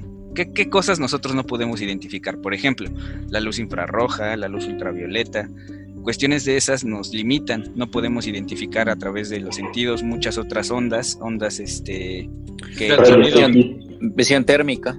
exactamente. Entonces, estamos limitados a, través de nuestros sentidos, eso es nuestra realidad. Y si nosotros dices, Gersa, que entonces se mandó eh, en forma gráfica, ¿O cómo se mandó en, el, en el Pioneer? Así es, este, una, en forma gráfica, una tarjeta de oro eh, grabada, ¿verdad? Lo que, lo que te comentaba. Eh, yo creo que es una muy buena manera de empezar si quieres comenzar a comunicarte, porque yo creo que, como te decía, es lo más relacionado que tenemos nosotros. O sea, les, mandaron un American Express de oro. Ah, sí, más o menos así es, y, te, te, vuelvo a decir, o sea, es, o sea, es como más que nada, gástala en lo que quieras. Sí, eh, pero en chido. no, eh, eh, te, platico, o sea, viene la silueta del Pioneer, dos figuras, la posición del Sol, un diagrama del sistema solar y pues viene una, una molécula de hidrógeno que, que, pues es el es probablemente conocido, ¿no? el material más abundante que, que, que tenemos en el universo. Sí, pero la limitante sería que esta otra raza inteligente tenga las mismas formas de visualización o de comunicación a nosotros, ¿no? Este, aquí, mi buen Arthur, ¿nos das tu opinión? No, rápido, este, igual para, porque veo que Fausto está inquieto, queriendo ahí meter la jiribilla. Esa. Este, sí, o sea, pero por ejemplo, tocando el tema de que dices y que dice Gersa muy bien, este, imagínate si nosotros con todas esas limitantes, por ejemplo, eh, o sea, la raza, ¿no? Como tal, la humanidad. la raza de, la colonia. Exacto. Este, ha inventado, por ejemplo, o sea, hablando de limitantes, ¿no? unos ejemplos y que los estamos tocando como la visión térmica, eh, en tema de, oxígeno, pues los tanques de oxígeno y demás. Eh, cosas tan, a lo mejor ahorita tan sencillas, pero que sea como a la vez tan complicado como el Wi-Fi, ¿no? Que en algún momento fue impensable. Imagínate eh, si nosotros, si es, bueno, considerando todas esas limitantes eh, como raza y las supermentes que, que, están presentes en, nuestra era y, y, en las pasadas han sido capaces de crear eso, pues imagínate una forma de vida, si es que existe, que yo creo que sí, y que sea más avanzada, imagínate si no ya eh, habrían sido capaces de encontrarnos, ¿no? O sea, sin necesidad de mandarles nosotros nada. Sí. es obvio que ellos ya, o sea, nos tienen en el radar seguro. Me imagino esos cabrones así de, ay, mira, qué tiernos, lanzaron una... Nos mandaron una tarjetita, bebés. No, y es que no sería el único objeto que ha sido mandado. A lo largo de la historia de la humanidad conocidas, eh, fueron mandados un aproximado de cinco sondas que han salido de, del sistema solar, ¿no? Eh, lo que fue el Voyager 1, 1977, Voyager 2, igual 1977, el Pioneer 10, en 1972, Pioneer 11, 1973, en 1974 fue enviado el Helios 1 y en el 2006, yo creo, según yo, es la más reciente, fue enviado el New, New Horizons en el 2010, así es. son, son, son, lo, son, lo, que son las ondas que, que han salido pues, del sistema solar con, con el propósito de, de comunicarse con, con, el resto de el resto del universo. Ahí teniendo eso en cuenta y que puede que haya razas mucho más inteligentes de lo que somos nosotros, a lo mejor observándonos con ese pues con ese panorama de, pues sí, nosotros estamos mucho más avanzados, ¿qué chingados, qué beneficio me puede traer comunicarme con esa bola de changos violentos, Que al ser nosotros considerados como los más avanzados. Se comen crudos. los, más disque avanzados aquí en la Tierra, güey, pues que la estamos, en muchas cosas somos bien chingones, güey, pero en muchas otras la estamos cagando de forma garrafal. Eh, al no cuidar la misma vida en la Tierra, al esclavizarla, al usarla como entretenimiento, al incluso provocar sufrimiento por gusto. Explotarla. Sí, güey. otras formas de vida yo creo nos han de ver así como de qué pedo con estos güeyes. Entonces no es todavía momento de que nos comuniquemos y les compartamos. Ahora, otra teoría también bien interesante que planteaba, me parece que Stephen Hawking,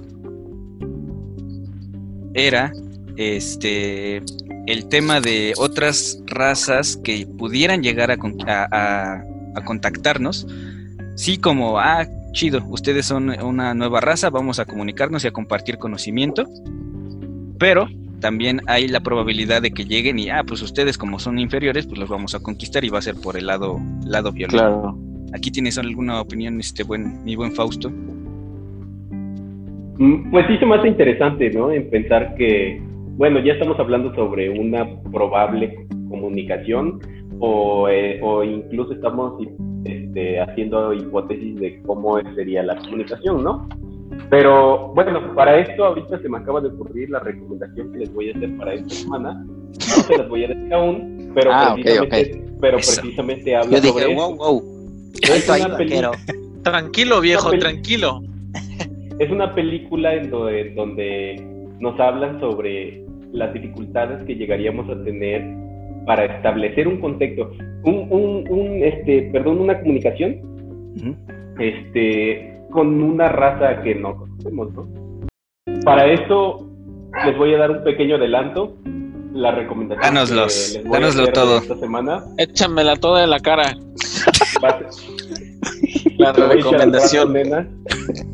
Eh, ay. No les voy a dar el nombre aún porque no es momento, pero es Wow, ¿Es la wow. segunda vez que lo dices? Eso, genera, genera expectativa. Eh, es, es precisamente una filmografía sobre... Bueno, trata ese Ay. tema. El, el- el- el nudo de la película es eh, que llega una, eh, una nave extraterrestre a nuestro planeta y lo que se va a desarrollar a través de la cinta es la problemática que vamos a tener para establecer una comunicación porque en un primer momento pues va a llegar la nave y no sabemos qué quiere, ¿no? En base, El amanecer de los muertos. El amanecer de los muertos. Y no sabemos dónde se va a estacionar. El día después del mañana. En base a nuestro conocimiento, eh, Toy Story. ¿ustedes ¿qué creen que va a pasar, no? Pues creo que es bastante obvio, este, nues- eh, diferentes países a donde llega eh, este tipo de vida, pues van a intentar como repeler con agresión, ¿no? Porque creo que es algo, es- vaya, esta cinta toma, toma en cuenta muchas cosas que sí nos van a hacer reflexionar, como el que si llegáramos a tener contacto, ¿qué es lo primero que vamos a hacer? Y dos, ¿por qué siempre pensamos que todo lo nuevo representa agresión, no? Y vaya, sí tiene, sí tiene fundamentos, ¿no? Si nos acordamos de la, de la colonia y todo eso, o sea, siempre fue como matazón y pinche... Sí, yo cuando llega un vecino nuevo nuevo lo quiero Le meto un chingazo. sí, yo, yo también. Exactamente. O sea, llego y le meto le un tiene- chingazo y luego le pregunto si está bien y si somos amigos o qué pedal. Le, ya le cuando dejar en el piso. le tienes que dejar en claro que tú mandas, ¿no? Que yo mando Sí, huevo, por entonces, eso este- vergueamos a todos nuestros vecinos. Exactamente. Por eso vivimos en un mundo tan violento. Sí, eso es viéndolo desde la perspectiva. Hay una película, no sé si se acuerdan ustedes o si ya la vieron, donde llegan extraterrestres y aquí mismo en la Tierra los esclavizamos. Empezamos a tratarlos mal, empezó a haber discriminación contra Sector ellos. 9. Sector 9, esa película, está muy buena. Este, y bueno, es de verlo desde la perspectiva desde la que nos habla Fausto, desde el ser humano como una un- un ser violento. Eh, también incluso esta película de- del mencionado director del que nos habló Arturo, de James Cameron, la película Avatar, que nos habla de imperialismo en otro pinche planeta, ¿no? Nos vamos a chingar sus recursos naturales. Sí, o sea, eso viene también desde el- cómo nos observamos a nosotros mismos teniendo contacto con otras razas. No sabemos si estas otras razas van a ser inteligentes, más pacíficas, más violentas. Es, es una pregunta que está ahí lanzada al aire y que no sabemos hasta que suceda, ¿no?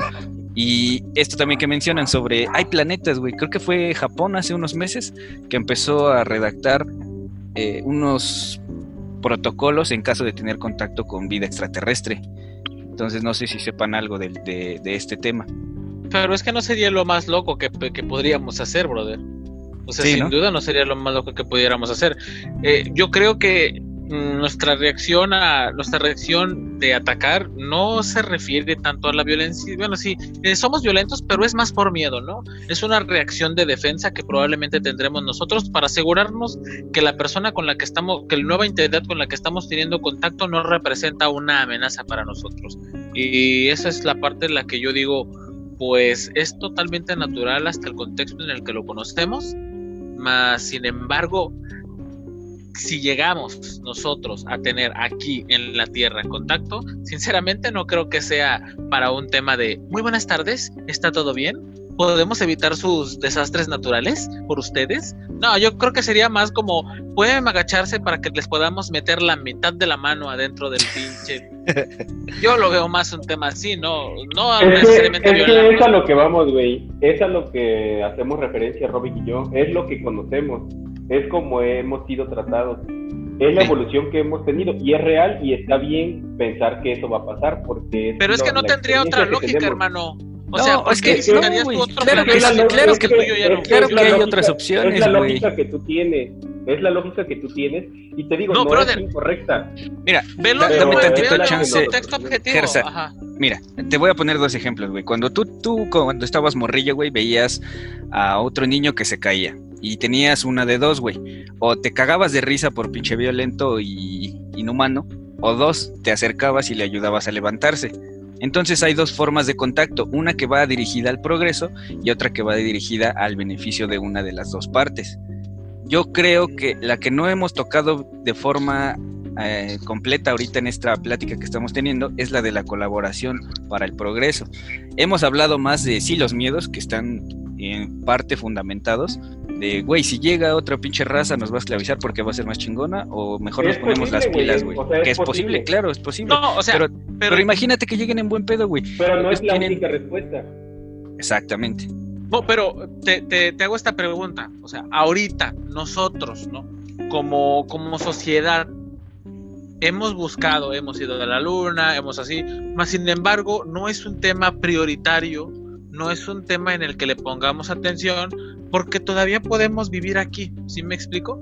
Entonces, si alguien viene desde muy lejos, nada más a vernos, ¿por qué, o sea, por qué tú irías desde muy lejos nada más a ver, a ver qué chingados están estos vatos ahí?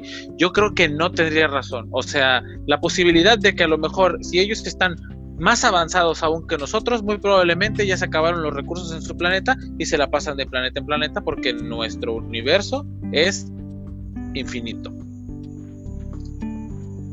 Dale, sí, güey, pero mira, o sea, es que, eh, lo, o sea, lo que Robin y yo creo que, bueno, creo que tenemos bastante entendimiento. No es que no sea una posibilidad, lo es y probablemente por el conocimiento que tenemos es la más, es la teoría más fuerte por lo que pero nuestra realidad, por lo que experimentamos, ¿no? Sí, pero a lo que vamos, Robin es que en realidad no sabemos cómo va a ser. O sea, ni siquiera sabemos si vamos a vivir algún día un contacto, ¿no? Extraterrestre. Y si no tenemos idea de cómo, de, de, si va a suceder en algún momento, pues mucho menos idea tenemos de cómo va a ser esto, ¿no? Ni siquiera tenemos idea de en qué momento de nuestra civilización como seres humanos va a ocurrir. O sea, quizá en algún momento nuestra forma de comportarnos y de pensar va a cambiar, ¿no? Pero la finalidad de esto, o sea, al final de cuentas, la, la finalidad de la plática, no, te digo, la finalidad de la plática no es poner en un tema eh, en un tema medio, o sea, no es no, no es como decir, vienen los alienígenas y pues no sabemos qué va a pasar vámonos. ¿Sí me entiendes? Al final de cuentas, yo creo que esto se trata de generas un generas un cierto este, una cierta polémica y sobre eso tratas tratar de debatir, ¿no? Robe comenta, ¿qué, qué cuál sería la posibilidad en la cual ellos lleguen pacíficamente? Ahora yo digo, ¿Cuál ustedes creen que sea la posibilidad si no llegaran pacíficamente? ¿Cómo reaccionar? Ese es, ese es, el, ese es el tema. O sea, porque bien lo que estás diciendo es totalmente cierto. O sea, al final de cuentas no sabemos. El futuro, el futuro es incierto, hermano. Entonces, el tema de eso no es. De esas dos opciones, ¿cuál creen que sea la más plausible? En lo, en lo personal, la parte de mi buena onda, por así decirlo, me gustaría pensar que van a llegar en buen pedo a decir, mira, ¿sabes qué? Ya llegaron a este nivel en tecnología, en conocimiento, ya les damos chance ahora sí de, tener contacto con nosotros y ahí les va más para que puedan seguir progresando y algún día estemos pues más o menos al mismo nivel, ¿no? Como la colaboración para llegar a ese progreso que tanto se busca. Pero a otra parte de mí sigue con ese miedo, güey, de que lleguen, no, pues sabes qué, sí tienen buenos recursos, pero pues, son como un pinche mini cáncer y si se siguen propagando en la en, la, en el universo van a empezar a, acabarse con un planeta tras otro, tras otro, entonces pues mejor los vamos a exterminar. No sé, hay muchas, muchas formas de ver cómo puede ser este contacto. en base a nuestra historia sería lo más inteligente que otra raza pudiera ser. Sí, sí, puede que sí. Ahí tenías una opinión, Fausto. bueno, o sea, creo que debatiendo lo estamos haciendo y sigo en desacuerdo. O sea, Gersa dice, creo que lo más inteligente que podría hacer es exterminar, ¿no? Y vuelvo a lo mismo, eso es en base a nuestro, a nuestro vivir, a nuestra experiencia. Y, o sea, no creo que esté mal en lo que comenta porque pues, es, nuestra realidad, ¿no? Ahora, él mismo lo puso de ejemplo hace un rato, haciendo sátira de que no ha Tómala, te está echando tus propias palabras en la, en la cara. No, no todo, nuevo, no todo, no todo nuevo vecino que va a llegar te lo vas a verguear, ¿no? O sea, es, un es el ejemplo que él dio. Entonces, yo, en conclusión, me iría 50-50. O sea, tanto pueden llegar a verguearnos como pueden llegar con otras intenciones, ¿no? No me inclinaría por ninguna de las dos porque, pues, no, o sea, no tendría sentido para mí. 30, 30, 30, güey. Nos estamos 33.3 y, y así hay tres opciones, güey. La que nos estamos saltando es la otra que les mencionaba. Que de plano somos una pinche raza tan destructiva y tan pues sí, pendeja, que tenemos muchos logros muy cabrones, sí, pero tenemos errores muy grandes y que de plano pues dicen, pues nada más hay que dejar que se extingan. Somos nuestro propio cáncer, güey. Pues Nos estamos acabando nuestros recursos naturales. Y Teniendo energías limitadas como la solar, güey. La necesidad de exploración extraterrestre es porque sabemos que vamos a agotar nuestros recursos. Entonces, pues sí, en teoría, pues somos nuestro propio exterminio. Sí. Arturo. Pues yo creo, fíjense ahí sí estoy un poco de acuerdo con Gersa y, pues creo que si estamos en este Me la este chupas, puto. Ah, perdón, me dejé llevar. En este espacio, eh, pues como dicen los los españoles, hay que mojarse, ¿no? Hay que llevar el gato al agua. Y, eso qué, chingada significa? ¿qué, qué, de qué Lo siento, no he ido a España.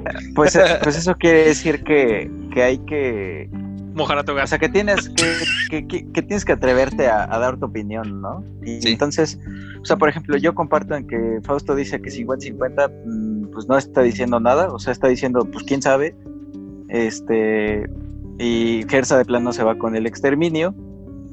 Yo me voy más porque eh, quizá lleguen en un momento donde nos den una segunda oportunidad.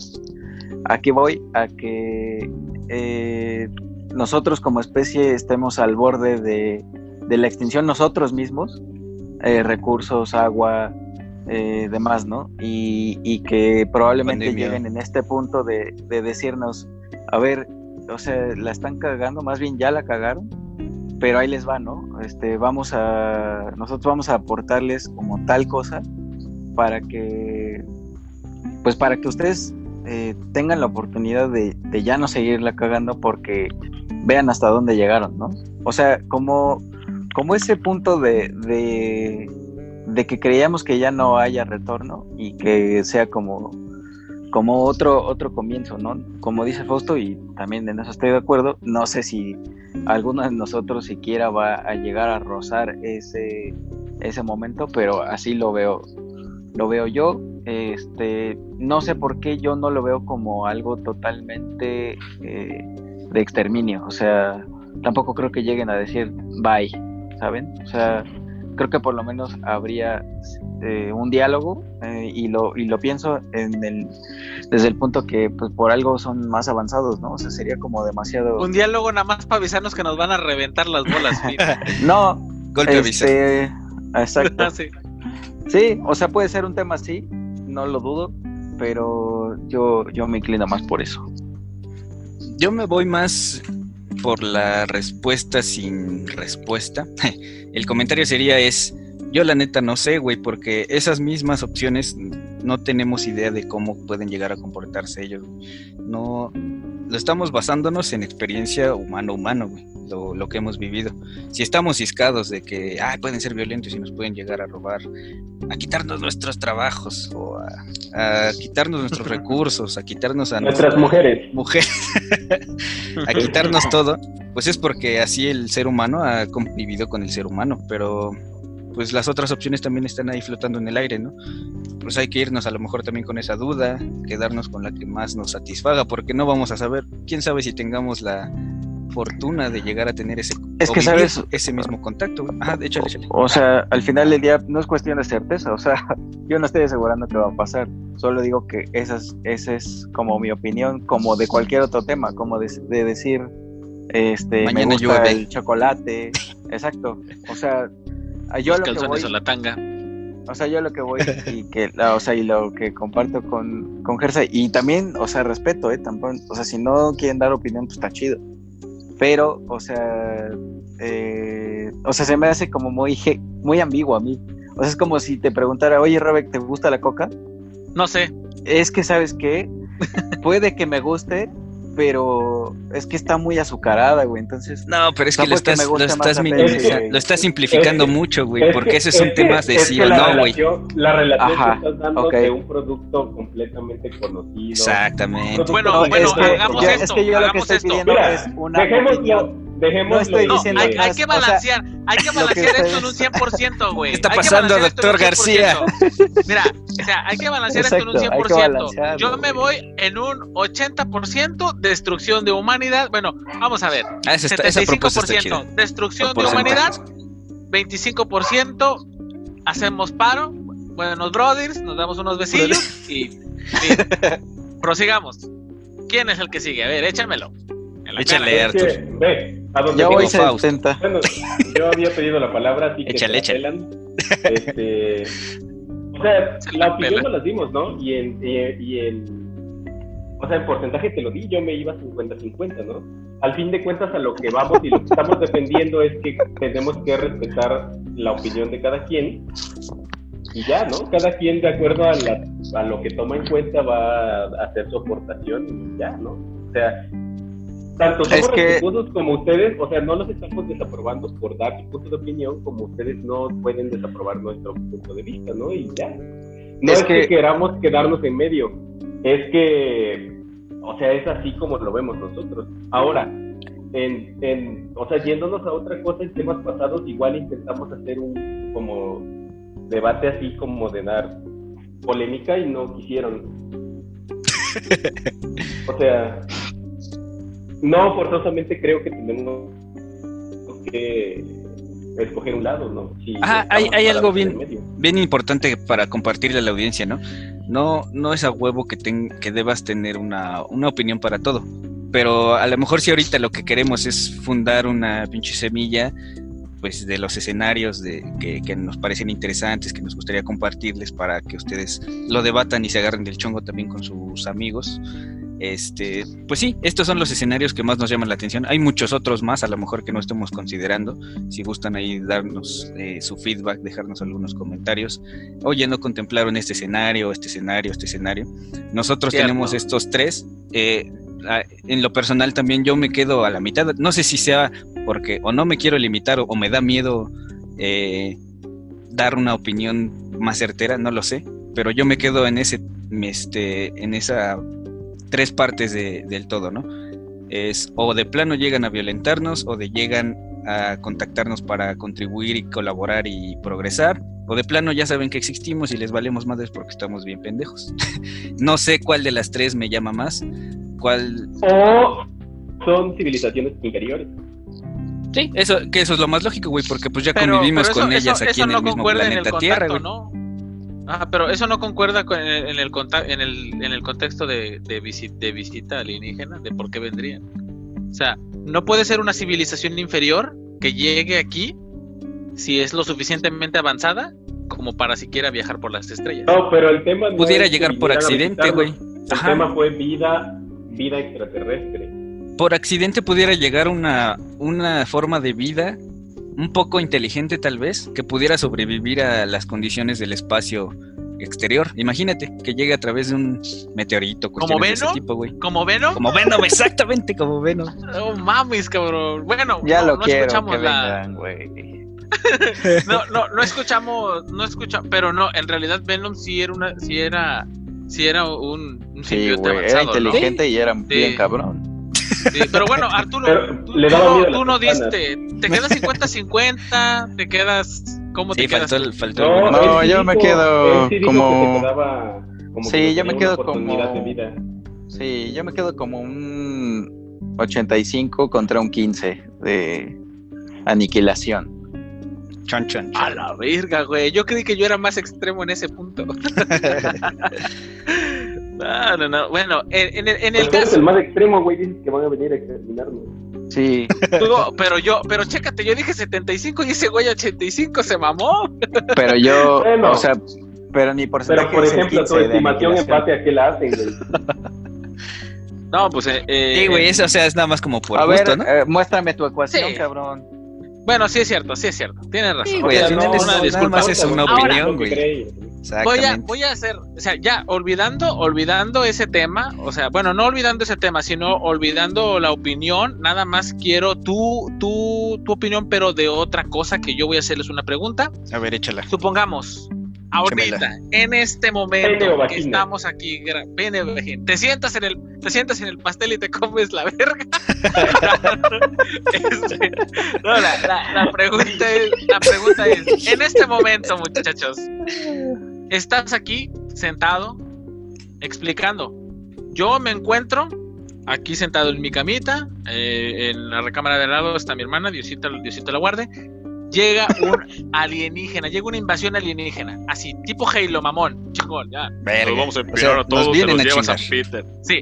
¿Qué harías? Tu reacción, tu reacción inmediata, así, para, para ver que, cuál sería tu plan, hermano. Cuéntamela tú, Fausto. A ver, de una vez, vamos a empezar contigo, hermano.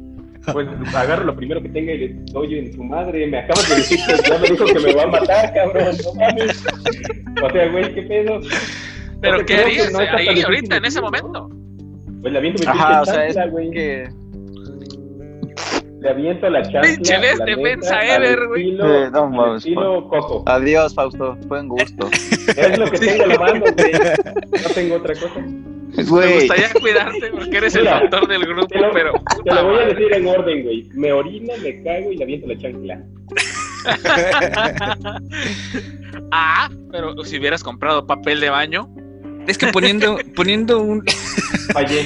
poniendo ese escenario hipotético del que nos habla Gersa, está interesante porque pasaría a lo mejor lo que muchas películas plantean, güey. Lo que la gente va a empezar a hacer es empezar a aislarse, intentar resguardarse. Y si llegan a tu casa y tiran tu pinche puerta y te empiezan a chingar, pues nada más hay, no hay de otra, güey. Te tienes que defender con lo que tengas a la mano, como dice Fausto. Pero Bueno, pasando el tiempo, güey, dependiendo de la, de la capacidad de exterminio que tenga esta raza que tenga contacto con nosotros. Si de plano tiene una capacidad de exterminio muy fuerte, pues sin que nos demos cuenta nada más vamos a desaparecer, güey. Es como si nos aventaran una bomba nuclear multiplicada la fuerza por no sé cuántas. Y de repente no te das cuenta y ya nos chingamos. Pero la otra, que empiecen a exterminarnos poco a poco. Ahí a la raza humana creo que le daría un poquito más de tiempo de organizarse en una forma de resistencia y a proliferar armas entre nosotros para pues defendernos, ¿no? ¿Ustedes qué opinan? Pero ¿te, te consideras con las capacidades Yo- yo- necesarias para O sea, sobrevivir? yo. Obviamente eh, No son sé, muy, muy diferentes condiciones las que tú planteas, pero ya no le diste respuesta a Gersa, güey. ¿Qué es lo que exacto. harías si llegara Por ese eso- cabrón? por eso le hice la pregunta. Ahorita y te dijera, te la vas a pelar ahorita. Puta, pues conociéndome así como soy, güey, nada más, pues, sí me pondría bien pinche nervioso, pero sí buscaría la forma de partirle su madre. Si ese güey, la, la primera reacción de ese cabrón o cabrona, no sé qué sea, es violenta hacia mí, güey, yo también... Cabre, cabrene porque no tiene So- un so- género. sobre ese cabrén. pues no sé, güey. Yo sí buscaría algún objeto para hacerle daño aquí y defenderme, güey. Pues es supervivencia. es- yo creo que casi todos van a hacer eso. ¿Tú qué harías, Arturo? Mm, pues sí, digo, yo creo que eh, concuerdo en que son, son condiciones, ¿no? O sea, por ejemplo, hablando, y digo, o sea, lo, lo puso concreto Gersa, que fue este, Halo, ¿no? Entonces, Sí. o sea, si fuera un tipo Covenant que son, miden casi tres metros, bueno, estoy mamando dos y medio por ahí, Aún así es un o sea, madrazo, está cabrón, Sí, ¿no? güey. O sea, físicamente, eh, de entrada impone. O sea, de entrada Sí, sí dices, cabrón. a la mierda, ¿qué es esto, cabrón? Entonces yo, yo pienso, yo pienso que, por ejemplo, estando yo, bueno, o sea, en esa situación ya inmediata, estando yo en mi cuarto y que ese güey entre, yo creo que mi primera reacción sería, obviamente, este, pues ver qué pedo, ¿no? El ruido, porque obviamente supongo que va, va a haber un putazo ahí, como el que acabo de ver ahorita. Este, entonces, pues ver, checar el ruido, verlo, cagarme de miedo, como dice Fausto. Tal vez la primera reacción sea como, no sé si sea esconderte, pero sí mientras eh, reaccionas y mientras, como tú dices, buscas algo, ¿no? Entonces yo creo que sí. Es que es bien distinto el contexto de un, por ejemplo, un estadounidense, güey, aquí a un mexicano. A lo mejor un pinche gringo es normal que tenga una escopeta ahí abajo de su cama, güy, y tenga un poquito más de chance de defenderse en un escenario así. Pero nosotros, Exacto. pues, ¿qué tienes en tu cuarto para defenderte, güey? Mi, ventilador. Pero, te, te, consideras, una almohada. ¿te consideras un, elemento. No, eh, pero te consideras un elemento, un elemento, este, viable para la supervivencia en el caso de una invasión alienígena? O sea, en el caso, por ejemplo, de que sobrevivas dos, tres días y tengas el chance de efectuar que alguna acción, ¿te consideras? Mira, mm, es que siento que nada, o sea, en, ese aspecto, o sea, yo te voy a dar mi respuesta concreta, pero en un término más general, yo siento que todos estamos estamos muy pinches dañados de lo que vemos en la tele, ¿no? O sea, yo por ejemplo, a lo mejor podría decirte que sí, sin mame. O sea, sé que suena gracioso, pero o sea, porque hemos visto series, hemos visto películas, eh, hemos visto cómo otra persona sobrevive, ¿sabes? O sea, que cómo, cómo ellos lo hacen. Entonces, respondiendo a tu pregunta, yo te diría que sí. O sea, sí, sí me siento listo, pero la realidad es que no sé si sobreviviría. Claro. A ver, a ver, échale Fausto. Yo eh, ahí este, estoy en diferente opinión que Arturo. Yo creo que si sufriéramos una invasión y se tratara de un tema de sea, violento en el que vienen a conquistarnos, a arrasar con nosotros, no les interesa compartir algo, definitivamente vamos a mamar, güey. ¿Por qué? Porque creo que si, o sea, si esa civilización o esa, ese tipo de vida, güey, no sé cómo llamarle, tuvo la, eh, pues tuvo la capacidad de llegar a invadirnos, güey, es porque es superior. Si nosotros invadimos un lugar que, que, digamos que no pudo invadirnos a nosotros, podría decirse que somos superiores a ellos, al menos como yo lo veo. Entonces, pues definitivamente creo que si sufriéramos una invasión y se tratara de, o sea, de una forma violenta, pues sufriríamos un exterminio. Y si nosotros fuéramos los que invadimos, por ejemplo, que estamos tratando de llegar a Marte, ¿no? Y, supongamos que se descubriera que hay algún tipo de forma de vida ahí, pues obviamente seríamos o tendríamos en nuestras manos su exterminio, ¿no? O sea, en conclusión, si fuéramos invadidos y fuera algo violento, no estaríamos listos. Porque como lo dice Arturo, o sea, solamente tal vez creeríamos estar listos, pero creo que si tuvieran la capacidad de llegar antes de que nosotros tuviéramos conocimiento, pues es porque son superiores. Sí, güey, es que tenemos una idea muy romantizada también de lo que es la violencia y cómo reaccionamos ante ella, güey. En las películas, por ejemplo, en lo que sí ha pasado, en la... Este, dame chance de, de, dar el comentario y te doy la palabra, mi buen Arthur. Este, tenemos esta idea de, de que somos buenos en la violencia, y ves una pinche película de guerra y dices, ah, pues yo creo que yo también sería hábil o bueno en eso, güey, o muy cómodo en tu cuarto jugando Xbox dices, ah, pues yo también puedo hacer eso y puedo ser violento y puedo usar un arma y me puedo defender. Pero no estás, no estás contando los otros factores, güey, eh, que, que, se ven, que se viven en la, como tal en un escenario de guerra, ¿no? En un escenario violento. Te puedes cagar de miedo, güey, te puede dar un ataque de pánico, te puede pasar muchísimas otras cosas que no estás contemplando porque lo vemos hasta chido, ¿no? Dices, ah, ese güey es bien vergas, yo quiero ser como él. ¿Qué, qué opinas aquí, mi buen Arthur? No, solo, o sea, solo para, concluir un poquito lo que acaba de decir Fausto. Mm, o sea, es que mm, la premisa de hace rato es que no es necesario que sean inteligentes para o superiores para llegar a, aquí.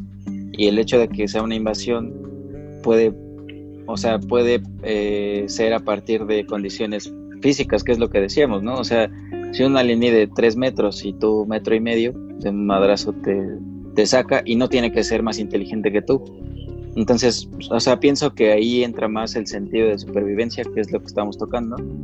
Y, o sea, el hecho de que invadan, para mí, no quiere decir que, o sea, invaden y ya valimos, ¿no? O sea, creo que incluso históricamente entre nosotros como raza, cuando ha, habido invasiones, pues ha habido veces que se repele la invasión, incluso después de varios años. Entonces, digo, es tomar en cuenta muchísimos factores pero este o sea mm, no siento que el hecho de que invadan sea como que ya el fin, ¿sabes? También la capacidad armamentista con la que ya cuenta la raza humana, ¿no? Eh, imagínense que empieza un ataque, a lo mejor, no sé, con material nuclear o cosas ya así muy cabronas. Y nosotros también tenemos ese tipo de material para defendernos, güey. O sea, mandar a la atmósfera como lo, lo describen estas películas de Marvel con Iron Man, no sé si se acuerdan la primera de Avengers. La defensa era mandar una pinche ojiva nuclear a una nave que nos estaba invadiendo, que está muy cabrón, güey, pero yo creo que sí hay dispositivos de ese tipo para defendernos de forma rápida, güey, de que los hay, los hay.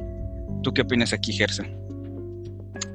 Pues la neta, yo ya respondiendo a la pregunta que al principio hice, o sea, mi pregunta, yo sí me cago, sería, el, sería el primero en morir a la verga yo. No mames, no, no, la libro. Yo solo me suicido. Eh, a Chile me hago bolita y lo que quiera hacer conmigo. Ni pedo.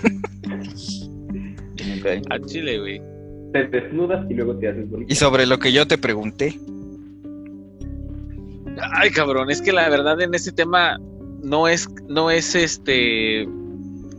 No creo que estemos preparados, güey. Estamos preparados para matarnos los unos a los otros, pero no para matar, creo, creo, este, eh, elementos externos, ¿no? Elementos externos. Una pinche bacteria nos está dando lata ahorita, güey.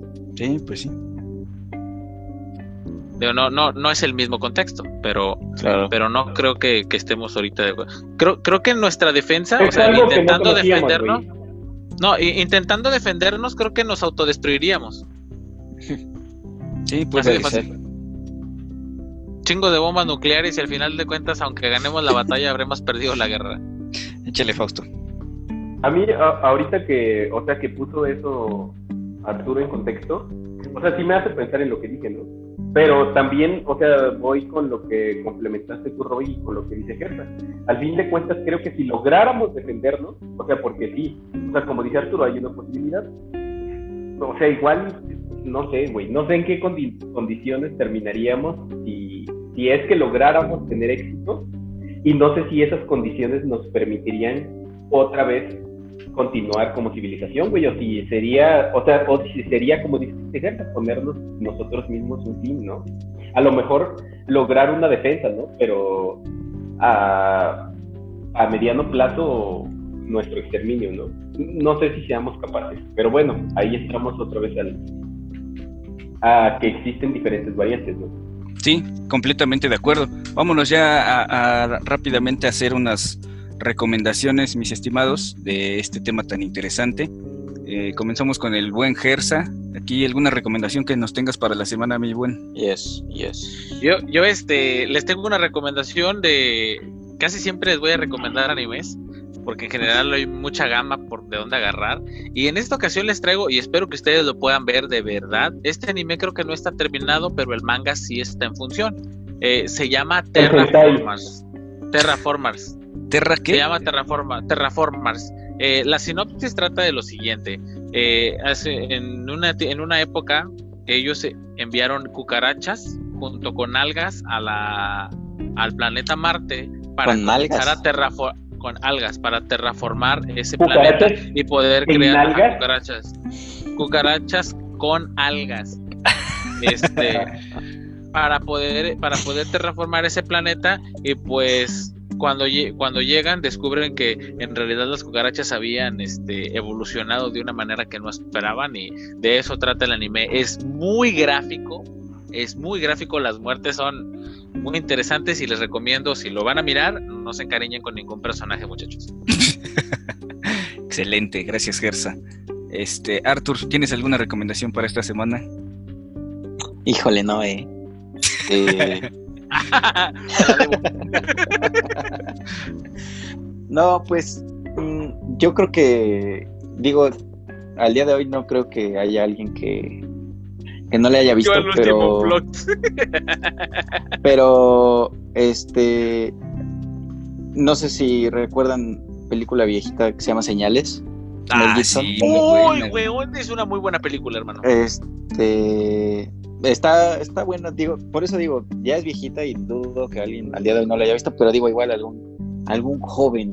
O que la vuelvan a ver, ¿por qué no? O que la vuelvan a ver, exacto, y, y, traten de analizar a lo mejor lo que, porque siempre la segunda vez que vemos algo, a lo mejor le encontramos un detalle, ¿no? Correcto. Entonces, eh, véanlo a lo mejor con más atención, chequen, digo, no es que sean datos verídicos, pero me refiero, chequen a lo mejor eh, la reacción que podríamos tener, el tipo de contacto que podría haber, este, el, la, todo el tema de, del el pánico que se genera, ¿no? Con incluso eh, el, decirle a alguien o que alguien crea en eso, el tema de los, ¿se acuerdan de los cascos de papel aluminio y todo eso? Entonces, este, pues para mí es, muy buena y representa mucho a lo mejor en gran parte la, el tipo de reacción que tendríamos nosotros. Muy bien. Vientos. Yo les quiero compartir que vean, si no la han visto, véanla. No. Eh, Odisea en el espacio, 2001, Odisea en el espacio de Stanley Odisea 2001. Es una peliculón, pinche peliculón, que te plantea esto en términos generales de el fin, el origen y el fin último de la raza humana y obviamente relacionado a un contacto extraterrestre, incluso te toca temas sobre inteligencia artificial y temas que hemos estado hablando en esta en esta sesión, pero pues es una película muy buena, muy recomendada y que te deja mucho en qué pensar. Este, tú, mi buen Fausto.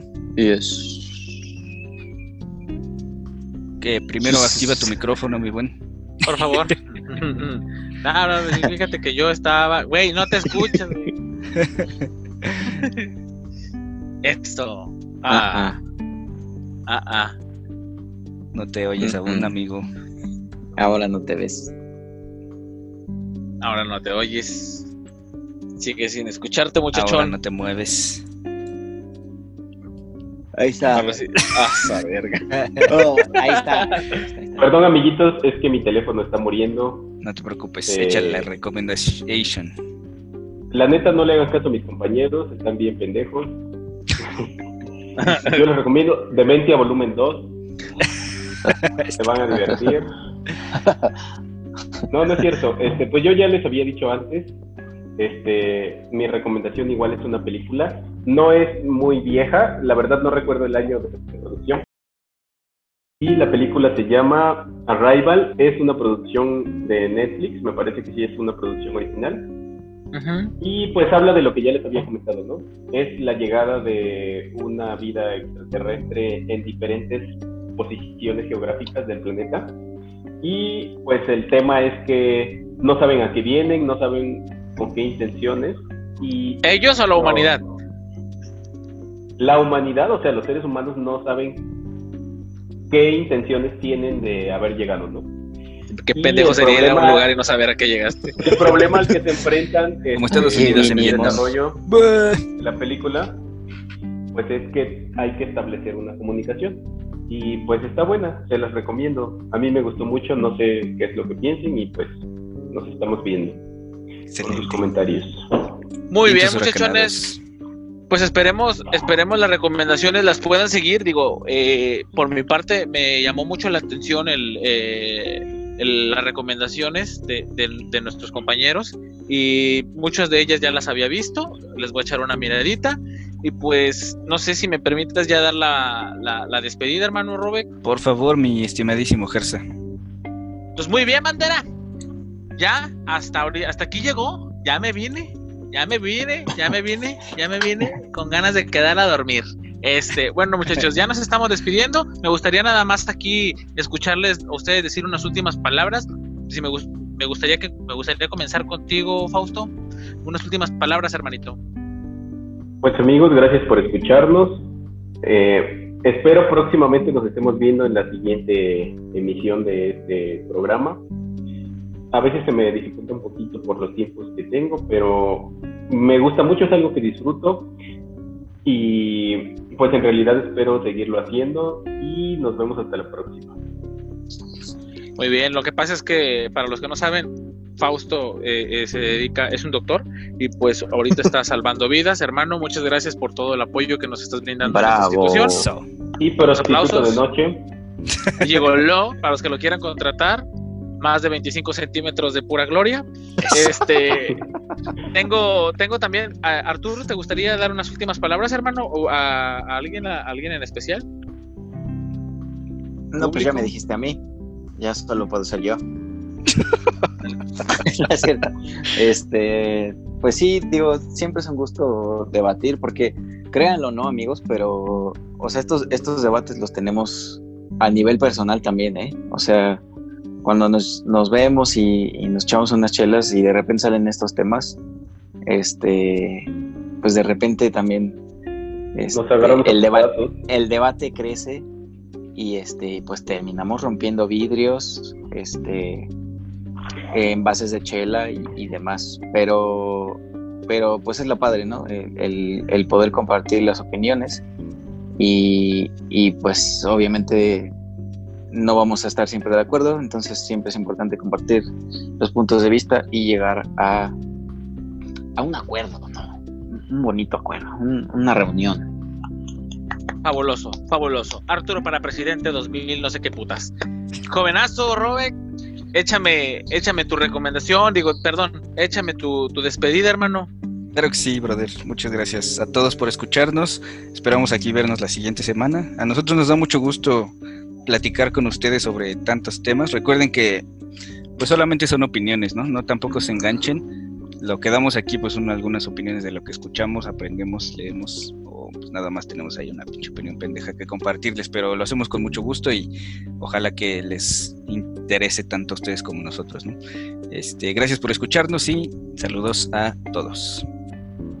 Muy bien, muchachones, este, pues yo soy su amigo César Gersain, alias el dios nórdico, y pues recordándoles aquí que cada opinión se tiene que respetar, al igual que nosotros debatimos, discutimos de repente por ciertos temas, nunca vamos a dejar de ser hermanos y esperemos así sigamos, esperemos que ustedes también en casa si debaten con alguna otra persona, pues también tomen en cuenta que la opinión eh, es suya y hay que respetarlos, pero ante nada, eh, fue un placer estar con ustedes el día de hoy. Pues nada más pido unas pinches ahí, unas pinches felicitaciones para un amigo que del motoclub que cumplió años esta semana, se llama Goyito, hermanito. Felicidades, Goyito. Un abrazo y a todo y a toda la familia ahí que nos estamos viendo. Te saludo desde Puebla. nos despedimos. Entonces nos despedimos de su programa, nuestro programa, Guateque Nox. ¡Woo! A la vista, bye. Bye. Bye. Bye. Bye. Adiós.